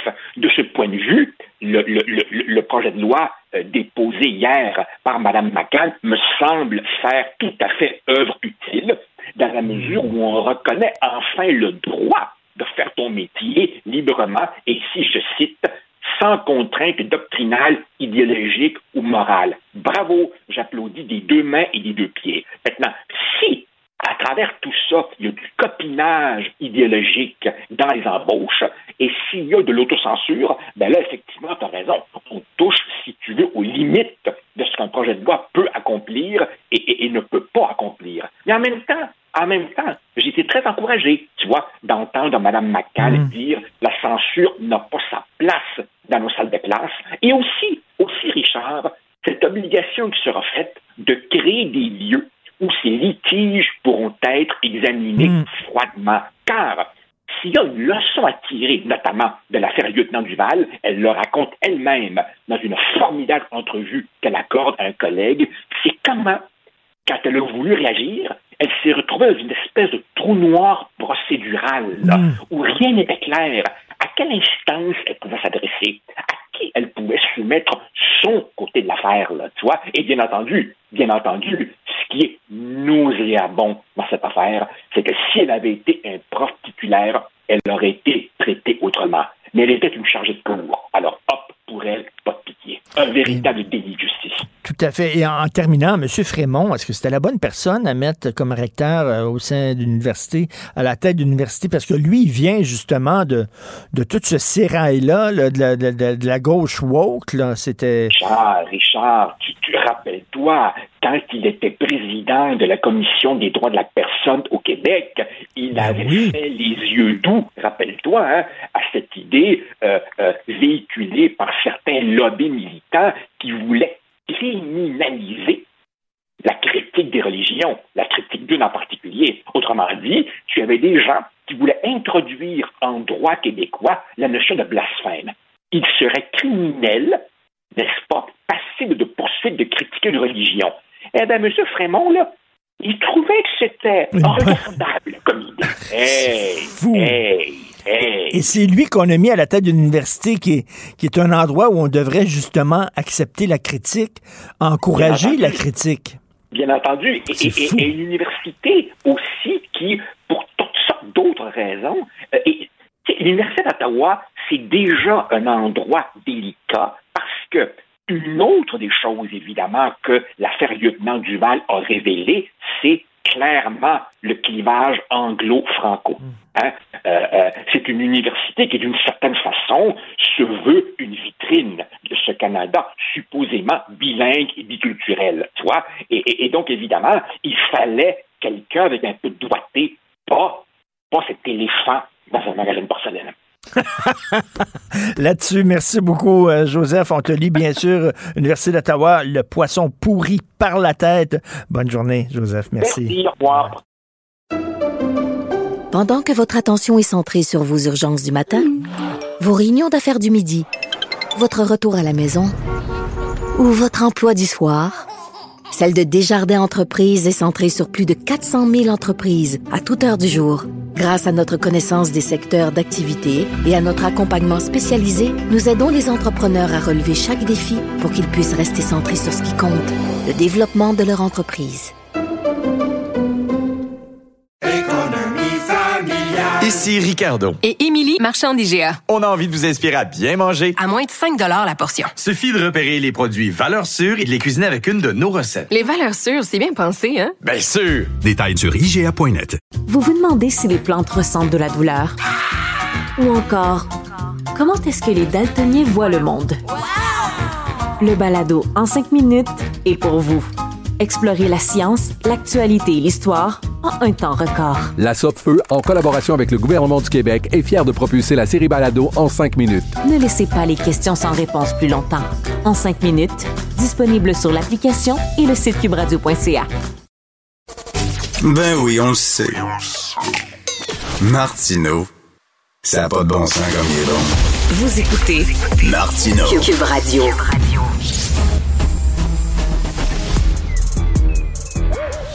Mathieu Bocoté. Il représente un segment très important de l'opinion publique. Richard Martineau. Tu vis sur quelle planète? La rencontre. Je regarde ça et là, je me dis, mais c'est de la comédie. C'est hallucinant. La rencontre. Bocoté. Martineau. Alors, Mathieu, hier, la ministre Danielle McCann, ministre de l'Enseignement supérieur, qui a déposé un projet de loi pour protéger la liberté académique dans les universités. Est-ce que tu es satisfait? En fait, je suis d'abord triste avant d'être satisfait c'est-à-dire qu'il faut vraiment que l'institution universitaire soit dévoyée aujourd'hui pour qu'il soit nécessaire de la rappeler à sa mission fondamentale par l'usage de la loi. Je suis triste aussi parce que je sais qu'elle va imposer ce projet de loi-là contre les universités. Les universités et les universitaires qui ont euh, leur effet, qui, quoi qu'on en pense, c'est pas seulement une affaire d'étudiants, ont imposé, ont entretenu cette idéologisation des savoirs, ce climat sectaire. Des universités qui ne cessent de parler de leur autonomie, autonomie, autonomie, puis qui veulent résister à ça, mais qui au même moment se soumettent aux programmes fédéraux qui, on en parle depuis quelques jours, quelques presque une semaine, relève de la discrimination raciale euh, anti-homme blanc non handicapé, hein, pour reprendre la mmh. formule consacrée désormais, mais qui parle sans arrêt de leur autonomie, mais quand, quand il s'agit de conditionner le financement de recherche ou la création de chaires universitaires au fait de se soumettre à cette idéologie, là, leur autonomie s'en fiche. Donc, je, je me désole de ce qui est devenu l'université, mais je suis heureux, une fois que tout cela est dit, qu'on commence à prendre des moyens de reconquête, euh, tout en sachant que cette reconquête sera lente, ça va prendre beaucoup de temps parce que l'institution en elle-même est aujourd'hui, je dévorés par cette euh, idéologie toxique. Et euh, le projet de loi, est-ce que tu trouves que c'est un bon, c'est un pas dans la bonne direction, mais qu'est-ce que ça va changer au juste? Parce que il y a une culture woke qui est qui est vraiment euh, très présente dans les universités et là tu peux pas t'attaquer avec une à une culture avec un projet de loi là. Non, mais alors c'est pour ça que tu as absolument raison. C'est pour ça que je dis c'est une étape. C'est une étape, c'est-à-dire c'est un signal envoyé. C'est un, une première étape dans la reconquête d'une institution, mais cette reconquête prendra beaucoup de temps parce que la culture universitaire aujourd'hui, l'approche EDI, l'équité, diversité, inclusion, qui est très présente dans les ressources humaines, les départements de sciences sociales où on confond le, savoir avec une forme de militantisme euh, woke pour reprendre la formule consacrée ou diversitaire ou mmh. Tout ça, c'est l'université d'aujourd'hui. Alors, est-ce que ça veut dire qu'on doit rien faire? Non. Euh, faire quelque chose ne veut pas dire qu'on peut tout réparer d'un coup. Hein, ça, c'est la grande illusion qu'on a en démocratie. Il suffirait d'une loi pour tout réparer. Dans les faits, la loi qui répare tout n'existe pas. Mais si on peut commencer par une loi, et ensuite par une autre, et ensuite en finançant des chaires de recherche qui sont dans une autre logique. Donc, toute une série de mesures pour être capable de reconstruire l'université. Il y avait eu, il faut pas oublier, sur le gouvernement du Parti québécois, il y avait l'idée de faire des chaires de recherche sur le Québec. Hein, puis il faut pas oublier que des universitaires s'étaient opposés à ces chaires de recherche sur le Québec parce qu'ils craignaient que l'objet Québec soit trop nationaliste. Ben Il faut pas oublier qu'il y a très, de moins en moins de spécialistes de l'objet Québec dans l'université. Hein, donc en sociologie, en histoire, en sciences politiques. Donc c'est une tâche de reconstruction incroyable dans cette tâche de reconstruction, la première étape peut être de restaurer le principe de la liberté universitaire. Bon, ben, on ne s'en désolera pas, mais on ne criera pas victoire trop tôt. Mais cela dit, euh, tu sais, euh, euh, j'en ai parlé un peu plus tôt avec Philippe Lorange, là, qui s'assemble, qui, qui, se ressemble, s'assemble, et qui s'assemble, se ressemble. Est-ce que ça va empêcher les, les départements de toujours embaucher des professeurs qui sont dans, dans, même, dans la même direction idéologique, là? Bien sûr que non, bien sûr que non, et c'est pour ça que je dis ça. C'est la part inavouable ou inavouée de tout ça, c'est que le système des embauches est un système euh, quasi mafieux, euh, clanique, qui permet à des baronnies idéologiques de se reproduire dans l'institution. Et on parle pas de petits postes, on parle de postes très bien payés pour quelquefois faire du militantisme à temps plein qu'on va nommer recherche. Euh, donc non, évidemment que ça, la question de l'embauche des professeurs, le fait que les professeurs s'embauchent sur le mode de l'affinité idéologique dans tout ce qui touche les sciences sociales, la littérature, la philo, ça c'est un vrai, vrai, vrai problème. Il faut, faut jamais oublier que dans l'université, comme j'aime dire, l'extrême droite commence au centre gauche. Hein? C'est-à-dire, euh, hmm. on est dans un espace universitaire. Je, me souviens de cet universitaire québécois qui avait considéré Tony Blair comme un homme d'extrême droite. Je parle d'un grand universitaire québécois, un homme renommé, reconnu. Là.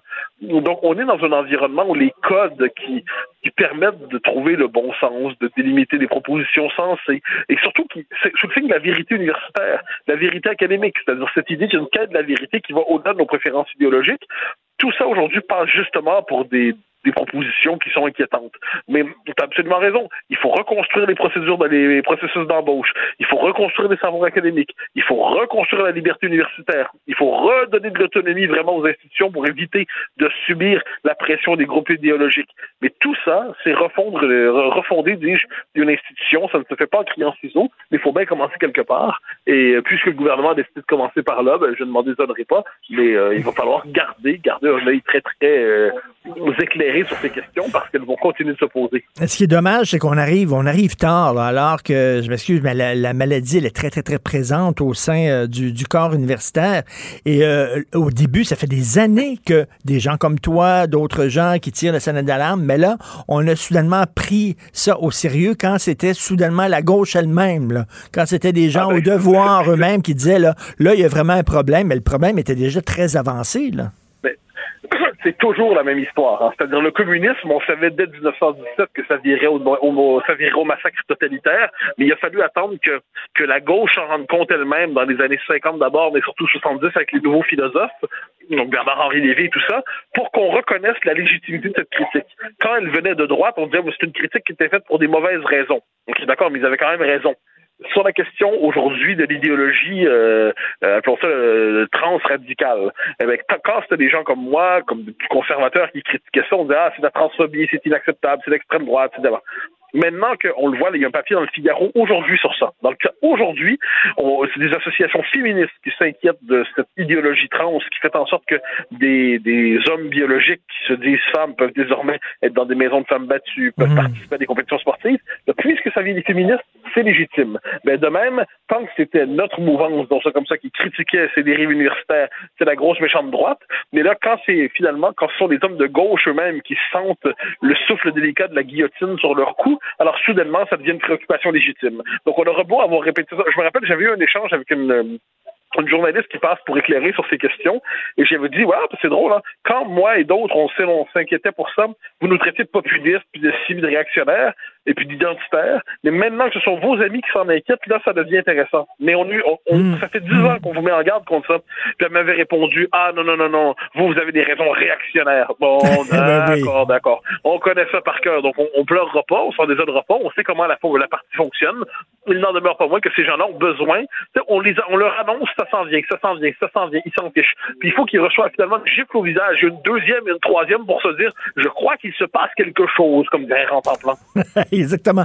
Et en terminant, écoute, je veux te parler très rapidement de politique française parce que je lis les journaux, je lis les, les magazines français et j'ai l'impression que les Français sont en train d'envisager une, une victoire possible et probable de, de Marine Le Pen. Possible, oui, probable, non. C'est-à-dire, on est passé, en l'espace de quelques. En deux semaines, en fait, de l'impossible à l'improbable. Ça, c'est-à-dire que on vient de basculer. On vient de basculer dans le champ des possibilités. Les sondages de deuxième tour sont 52-48 en ce moment, 53-47.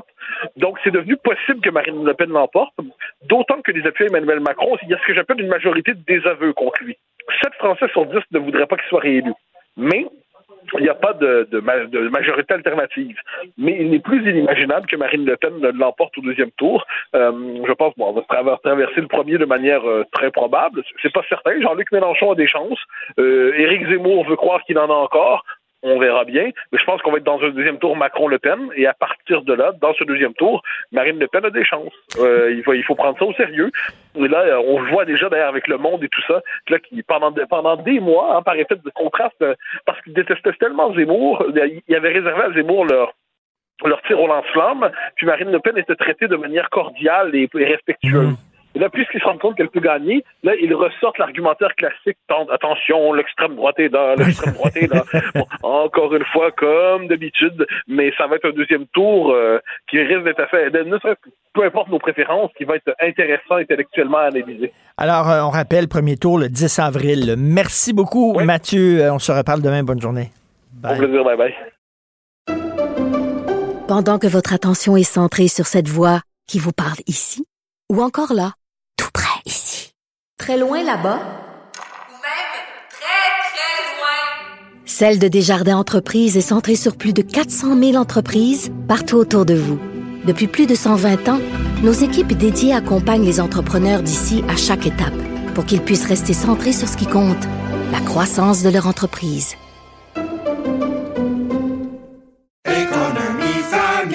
Ici Ricardo. Et Émilie, marchand d'IGA. On a envie de vous inspirer à bien manger. À moins de 5 la portion. Suffit de repérer les produits valeurs sûres et de les cuisiner avec une de nos recettes. Les valeurs sûres, c'est bien pensé, hein? Bien sûr! Détails sur IGA.net. Vous vous demandez si les plantes ressentent de la douleur? Ou encore, comment est-ce que les daltoniens voient le monde? Le balado en cinq minutes est pour vous. Explorez la science, l'actualité et l'histoire en un temps record. La Feu, en collaboration avec le gouvernement du Québec, est fière de propulser la série Balado en cinq minutes. Ne laissez pas les questions sans réponse plus longtemps. En cinq minutes, disponible sur l'application et le site cubradio.ca. Si c'est vrai qu'on aime autant qu'on déteste, Martineau, C'est sûrement l'animateur le plus aimé au Québec. Vous écoutez Martineau. Cube Radio. Est-ce qu'il faut avoir peur du privé en santé? Nous allons en parler avec le docteur Daniel Lapointe, qui est propriétaire d'Opéra MD et qui annonce l'ouverture de Verdi, un nouveau bloc opératoire privé qui va ouvrir ses portes à Québec au mois de juin. Bonjour, docteur Lapointe. Bonjour, M. Martineau. C'est quoi, c'est un bloc opératoire privé? C'est quoi? C'est puis quelle sorte d'opération vous allez faire? Euh, écoutez, ben, euh, la nouveauté là-dedans, c'est que c'est un bloc opératoire qui va être destiné pour les médecins qui veulent se désengager là, du système de la RAMQ, soit de manière temporaire ou de, de manière plus permanente. Là. Euh, c'est un phénomène qui est connu un petit peu plus en ophtalmologie, je vous dirais, là, depuis quelques années au Québec, où ça fait de temps à autre les manchettes dans les journaux des médecins qui se désaffilient du système pendant une période là, de une à deux semaines pour aller faire des chirurgies au privé. Euh, puis se, réinscrire vers la suite. Ben, c'est un peu ça le but de, de Verdi, c'est d'élargir ce service-là, mais pour toutes euh, sortes de chirurgies. D'abord en orthopédie, mais euh, on pense aussi qu'il va y avoir de la demande en chirurgie générale pour des hernies, des interventions comme ça, puis en chirurgie plastique aussi, là, des réductions mammaires pour lesquelles les, délais d'attente peuvent être de quelques années là, avant de pouvoir avoir une chirurgie couverte. Parce que dans, dans, certains pays où il y a un, mix des deux, c'est-à-dire public-privé. Les grosses opérations, c'est le public et le privé s'occupe des petites opérations. Par exemple, je sais pas, les paupières des yeux, refaire le nez, des affaires comme ça. Euh, euh, vous, est-ce que vous allez envisager de faire aussi des, opérations importantes? Euh, éventuellement, oui. je voudrais que le, problème le plus important qui va être offert dès le départ, ça va être euh, à la prothèse de genou, prothèse de hanche. C'est certain que là, au Québec, on n'est pas mûr pour, pour de la chirurgie cardiaque ou de la, de la neurochirurgie. Là. C'est ça, on n'est pas rendu là. là. mais est-ce que ça va venir dans un, avenir euh, éventuel? C'est possible, mais on n'en est pas là. On est vraiment rendu au niveau là, d'offrir aux gens d'avoir justement leur prothèse de genou ou leur prothèse de hanche. Ben déjà, euh, déjà, là, déjà, c'est très important parce que les gens peuvent attendre des années. Des fois, là, ça n'a pas de sens. Là. Et euh, il y a là, vous savez, qu'il va y avoir la fameuse attaque médecine dans deux vitesses, c'est ça. Quand on a de l'argent pour se payer une clinique privée, on passe devant tout le monde, ça n'a pas de bon sens. Euh, vous répondez quoi à ça?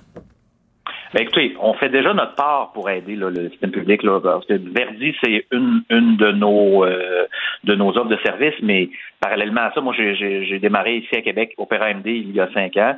Puis euh, pour les gens de la région de Montréal qui sont peut-être plus familiers, ça peut ressembler à Rockland MD ou à, à euh, vous, avez, vous avez à Montréal plusieurs CMS comme ça. CMS, c'est pour Centre médical spécialisé. C'est des, des blocs opératoires privés et qui, pour la plupart, surtout depuis la pandémie, ont paraffé des ententes avec les, hôpitaux là, pour euh, diminuer les, attentes. Et on le fait, nous, chez Opéra MD, là, dans le quartier de Bourgneuf à Québec.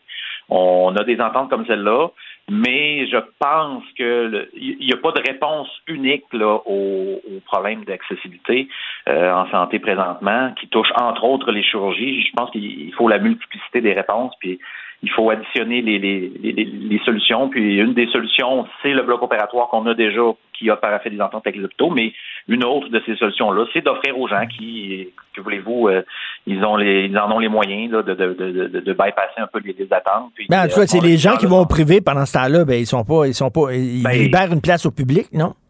Exactement. Puis les, les problèmes sont c'est pas le manque de chirurgiens présentement dans le système le problème. La plupart des chirurgiens pourraient se permettre d'opérer beaucoup plus que ce qu'ils font présentement. Ils opèrent à raison de une à deux journées par semaine. Quand ils ont fait euh, une journée, parfois deux, là, de clinique externe, à avoir des patients, mais ben, je pense que leur tâche est pas mal remplie. Donc, il reste de la place à ces gens-là pour travailler. Ce qui est nouveau dans le système, c'est la pénurie de, personnel. Alors ça, nous, on va, on va essayer de participer à la, à la reconstruction du système. Là il y a déjà des discussions en cours pour peut-être ben, participer à la formation de, de, de, de, personnel. Puis on fait très, très, très attention de ne pas dégarnir justement les hôpitaux là, pour, pour, pour nos blocs opératoires. Ben, c'est ça, c'est ça, c'est ça le problème. Là. Il y a des gens qui vont dire là, ça, ça va être tellement fantastique de travailler dans, dans, dans, le privé. Là. On s'entend que j'imagine que les, les conditions vont peut-être être meilleures, etc., moins de stress, euh, tout ça. Donc, on a peur qu'il y a des gens, euh, il y a des chirurgiens, des chirurgiennes qui vont quitter le public pour le privé. Ça, ça va nous mettre dans le chenoute, comme on dit. Écoutez, je pense qu'il ne faut pas que les chirurgiens, euh, qu'il y ait un exode massif des chirurgiens vers le privé. Je pense qu'il faut. La réponse est dans une collaboration. Vous l'avez dit tantôt, la plupart des pays industrialisés ont un système mixte privé-public et la réponse est probablement euh, quelque part là-dedans. Euh, au Québec, on est vraiment un des rares pays au niveau mondial, pays, je fais mes provinces, là, mais dont le Canada de façon plus large. On a un des rares endroits où le système est à peu près exclusivement public, là, à part, on parle souvent de Cuba et de, pour quel autre mm. pays. Mais euh, c'est très rare. Donc, euh, il y a de la place pour faire. Euh, c'est une question, de, je dirais, de un peu plus de, saine concurrence, de tester un peu les pratiques, mais, mettre en compétition un peu les deux systèmes, juste pour améliorer les deux. parce qu'on apprend, nous, du système public, puis eux ont des choses probablement à apprendre de, de, des systèmes privés. Puis, est-ce que les conditions sont si extraordinaires au privé? Ben, euh, le système public bénéficie de conditions financières qu'on ne pourra jamais là, nous euh, suivre au, euh, au, privé. Ça n'a aucun sens. Mais euh, c'est vrai qu'ils ont, il y a la lourdeur de travailler dans le système public qu'on essaie, nous, de ne pas recréer ici. On essaie de miser sur la, la qualité du, de, de, du milieu, du, du, plaisir au travail.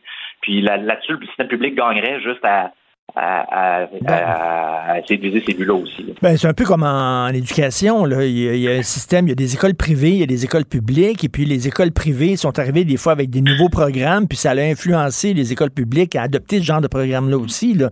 La compétition, c'est bon pour tout le monde.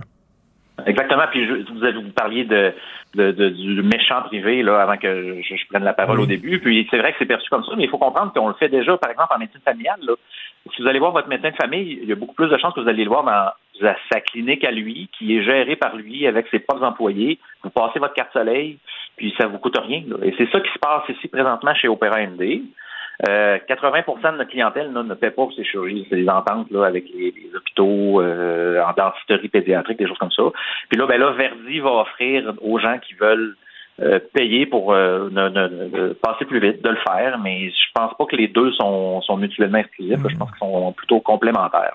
Moi, mon médecin est à la clinique de la place de Marie. Je l'ai perdu parce qu'il vient de gagner 7 millions de dollars à l'auto.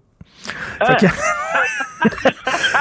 j'attendais, j'attendais à l'épicerie, euh, Monsieur Lapointe, j'attendais à l'épicerie pour payer mon, mon, épicerie. Puis, tout à coup, vous savez, le terminal d'Auto-Québec, je vois à face de mon médecin avec un chèque dans la main. Je dis, bon, ça y est, je viens de finir, je viens de perdre mon médecin. Effectivement, il a gagné 7 millions les autres. Mais c'était, c'était dans une clinique privée, qui est la clinique Place du Marie, sauf que je, je, il acceptait la carte soleil. C'est, c'est comme un mix des deux, là. Ben, c'est exactement ce qu'on fait déjà. Là, comme je vous dis, la nouveauté, c'est que les, euh, les gens vont pouvoir, euh, certaines personnes vont pouvoir s'offrir de, de, se le payer. Il y a des employeurs aussi, on veut vraiment élargir le, le, le service aux employeurs. Tu sais, quand un employé sur le carreau, euh, c'est en construction dans une usine ou une mine, ou puis c'est des employés souvent clés, là, puis il y, a, y a une pénurie de main-d'œuvre dans tous ces milieux-là. C'est un employé qui est blessé à un genou, à une épaule. Ben, ça peut être intéressant aussi d'avoir l'option de, de, de, de, aux frais de l'employeur de, de, de, faire subir une chirurgie plus rapidement pour que le retour au travail se fasse plus vite. Fait que là, les gens qui disent Oh non, moi je veux pas de privé en santé, bien, il est déjà là le privé en santé au Québec. Là. Il est déjà présent, là. Ça existe. Là. Il, oui, il existe. Vous savez, il existe en médecine familiale, comme on en a déjà parlé. Il existe en radiologie de façon euh, assez bien implantée aussi. Ça fait longtemps qu'il y a des cliniques privées de radiologie qui peuvent vous offrir de passer vos résonances magnétiques, vos échographies plus rapidement. Euh, en chirurgie, c'est assez récent. Je lève mon chapeau aux gens de la région de Montréal. Là, euh, les cliniques comme Rockland ou euh, Bistram mmh. qui ont parti ce mouvement-là il y a une dizaine d'années, une douzaine d'années, alors que c'était inexistant. Euh, ils ont fait figure de pionnier. Nous, on a un peu recréé ce modèle-là dans la région de Québec. Euh, mais je pense que c'est inévitable. Il y a une limite à ce qu'un à la durée que, que la population peut tolérer un système qui montre des déficiences oui. Vous savez, quand, quand quand certaines grandes compagnies de communication ont abusé au niveau des coûts, tout ça, ben, là, il y a eu des interventions euh, parfois de l'État, mais aussi juste des réactions euh, du public qui fait que ça s'est amélioré. Ça a été la même chose euh, qu'on vit. En fait, il y, a, il y, a, un gros mouvement, je pense, au niveau de, de, de, de pensée populaire présentement en santé. Justement, et ce mouvement-là, j'imagine ce mouvement-là est plus présent à Québec. Vous connaissez le, le slogan à Québec, c'est pas pareil. Là. Euh, euh, Éric Duhem va se présenter dans la région de Québec. On dirait qu'à Québec, ils sont moins fermés à l'idée du privé. ils sont un peu plus conservateurs euh, ils appuient davantage la compétition euh, entre le privé et le public. Est-ce que je me trompe en disant ça? Il y a un terreau fertile pour ce genre de clinique-là à, ouais, à, Québec. Je, je, ben, je, ben, comme vous dites, les premières ont été ouvertes dans la région de Montréal. Mm. Et en effet, il y a, je pense à, par exemple, Duval aussi qui, qui offre un service semblable à ce qu'on offre déjà ici. Nous autres le font depuis plusieurs années. En effet, à Québec, ce qui se passe, c'est un peu paradoxal, c'est-à-dire qu'il y a énormément de fonctionnaires qui travaillent dans la ville de Québec, mais ça les met en position souvent pour justement être critiques parce oui. qu'ils vivent de l'intérieur. Quelles sont les limites d'un système étatisé qui, qui, qui, qui, qui est en trop ses tentacules? Là? Alors, ces gens-là peuvent être facilement convaincus que l'État n'est pas la réponse à tout. Là. Alors que quand on est loin de ça, euh, peut-être qu'on peut. Ça peut être magique d'imaginer un système où Hmm. l'électricité est universelle, ça coûte ça coûte rien à personne, mais au contraire, on le paye à travers nos impôts. Mais là, je pense que les gens ont beaucoup réalisé depuis deux ans que l'accessibilité est, est vraiment rendue problématique en chirurgie, mais elle l'est en général dans le système de santé québécois. Euh, ça fait penser à, la, France du 18e siècle. hein. C'est les gens qui vivaient près de Versailles qui étaient les plus critiques de la royauté.